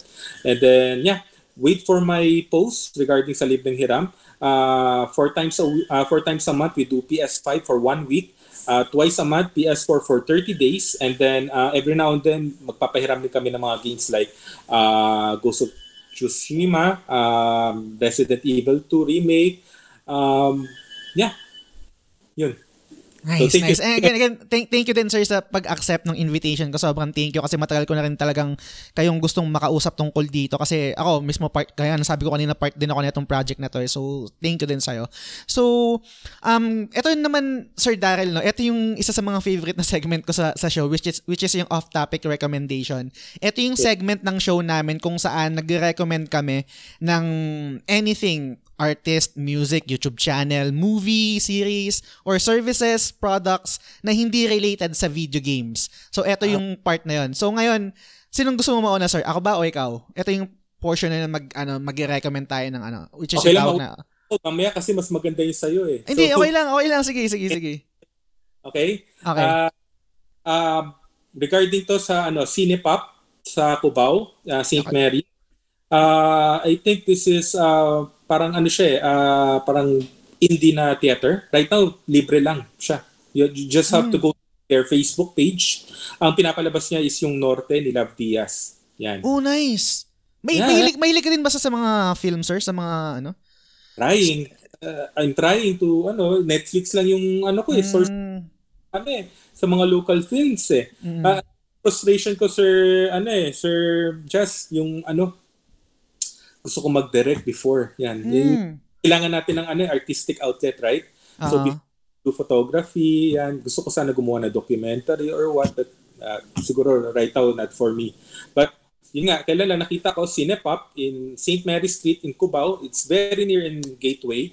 Uh, parang Japanese-inspired yung ano uh-huh. niya, yung niya. Semento lang. Semento. Parang ganun. As tapos may mga bamboo trees, mm. may maganda hand. I, personally, I haven't gone there. Pero lately, yung YouTube ko eh. Tsaka, yun nga, Love Diaz, Norte, di ba? Love Diaz yeah. yan eh. Maganda yung mga gawa niyan. Actually, oh. sir, hindi ko alam kung open na siya. No? Before kasi nung college ako, kung mm-hmm. share ko lang din, kasi parang graduate ako ng communication arts, so may mga, mm-hmm. naging, in, naging involved din kami sa mga ganyan. Meron, meron kaming pinupuntahan dati yung Cubao X. Meron yeah. doon parang meron doon parang resto si Lyle Sacres yata yon. And then sa second floor merong film showing Parang mm-hmm. ganun. So, before, I think yung Letran, kasi sa, sa Letran ako nag, nag-college, mm-hmm. nag, nagpalabas sila ng mga short film doon, doon sa, sa venue na yun. Tapos parang, I think yung Cubao X kasi parang tambayan talaga ng mga artsy-artsy, ano, artsy oh. people yan eh. So, yeah. hindi ko alam kung nag exist pa siya ngayon, hindi ko alam kung meron pa siya. I'm not sure. Yung, not sure rin. Kasi hindi ako lumalabas eh, since the pandemic mm. eh. Hindi ako gaano lumalabas. Uh-huh. Uh, pero the last time na narinig ko, na feeling ko wala pa rin naman nakatayo, is gagawin na yatang kondo. Sana hindi. Mm, okay.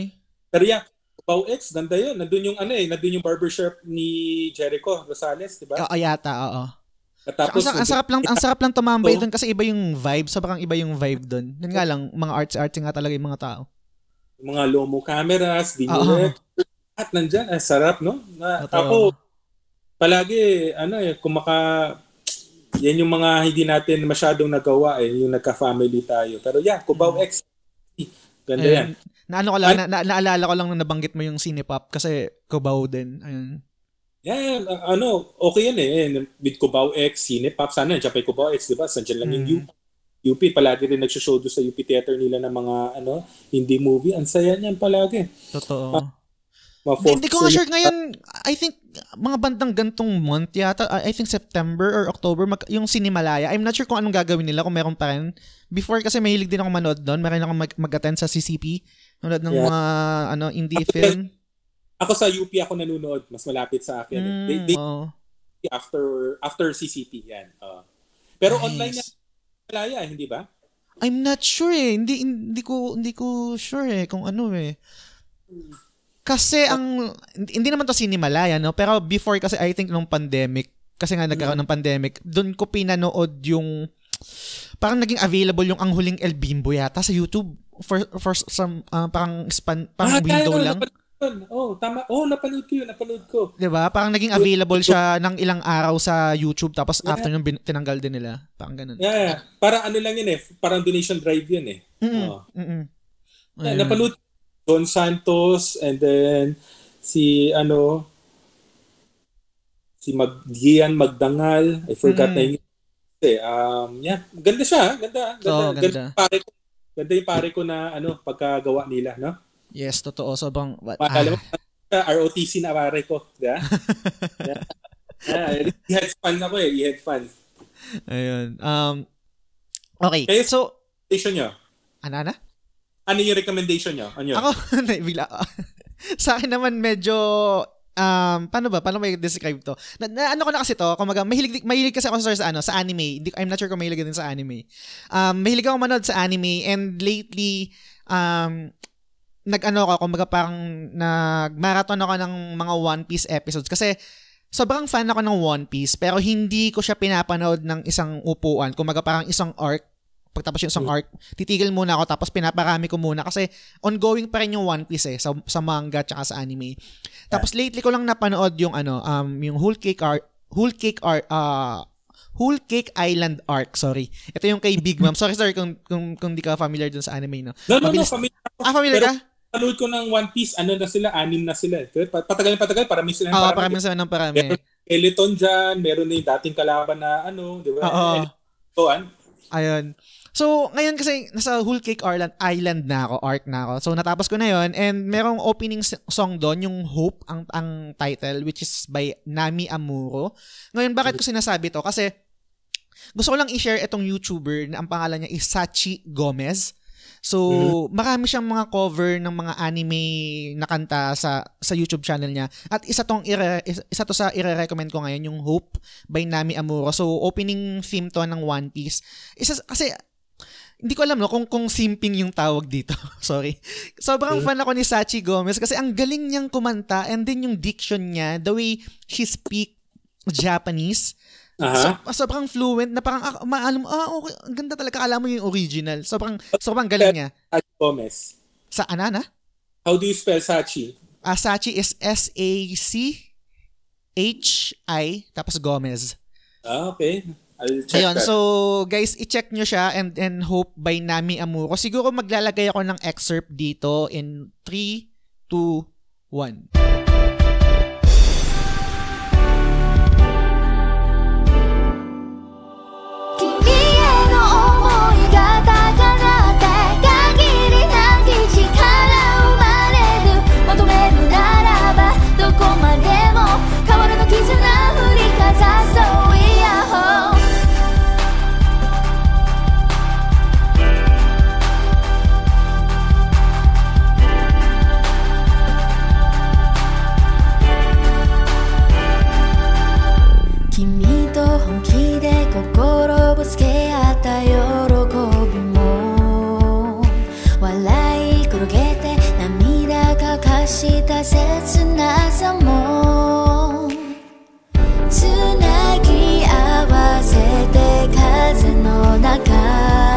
So yun guys, yun yung Hope by Nami Amuro. Hindi ko pwedeng ilagay yung buo kasi baka ma-copyright ano ko, something. So yun, uh, i-search nyo lang siya sa YouTube kung gusto mo mapanood yung mga videos niya, mga covers niya. Pero lately, ito yung minamarathon ko sa YouTube channel niya which, which is Hope by Nami Amuro ni Sachi Gomez. So yun yung off-topic recommendation ko tsaka yung kay Sir Darrell yung Cinepop sa Cubao. So yun libre kayo nanood doon, you have to message them sa Facebook page nila. Don't go there straight, ha? Ah, okay. Uh, una, para makakuha kayo ng ticket, you have a spot on a certain time bago kayo dumiretso. Yun. Ano yung, ano yung pangalan ng page nila? Cinepop. Cine is, uh, wait lang ha. Cine, Cine na Tagalog ba? Or C? Uh, C. C, ah, C, okay, okay. Yeah, C-I-N-E as pop.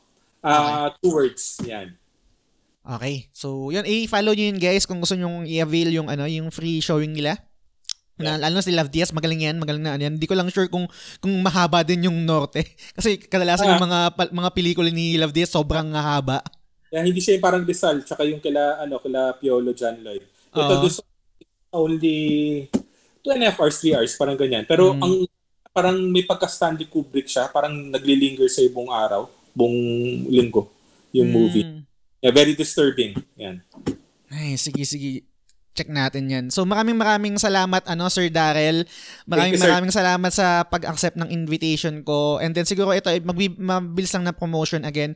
Um kung meron kayong mga budol items or alam nyo naman yan sa kung member kayo ng Homebodies or kung meron kayong mga 77 Lazada or Shopee something, no? Meron affiliate link yung The Game Silog Show. Pag ginamit nyo tong link na to, i-click nyo lang tapos ma-route kayo dun sa, sa page ng Shopee and or Lazada.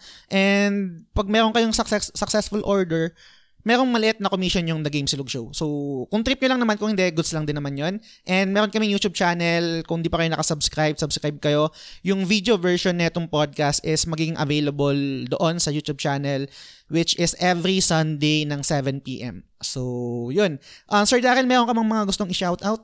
Or i-thank, i-thank you anything kahit ano? Ah, thank you to my wife. Siya nagbantay ng anak namin ngayon. thank you din sa iyo, ma'am. Salamat sa pagbantay kasi para ma-avail ko yung yung time ni ni Sir Darrell. And yeah. mabilis na shout out lang din sa Forest Prints. Siya yung nag-print nung suot ng gamit ngayon ni Sir Darrell. And kung meron kayong gustong ipa-print, um, stickers, decals, skins, damit, etc., i-PM nyo lang sila sa Facebook, Forest Prints. And i-shoutout ko na rin yung um, PlayStation Trophy Hunters Philippines. So, member ako dyan. Kung gusto nyo ng positive na community tungkol sa pag-hunt ng mga trophies, yan, join kayo dyan. And then, ito nga, yung, yung kay Sir Daryl din, yung PlayStation Philippines, join din kayo dyan. Sobrang good sa mga discussion dyan. Uh, kung mahal niyo yung video games, yung, kung ano yung mga passion nyo regarding sa mga games na mga nilalaro nyo, maraming mga discussions dyan. So, yun.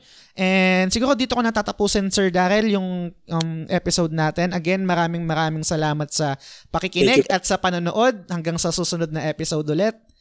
Bye!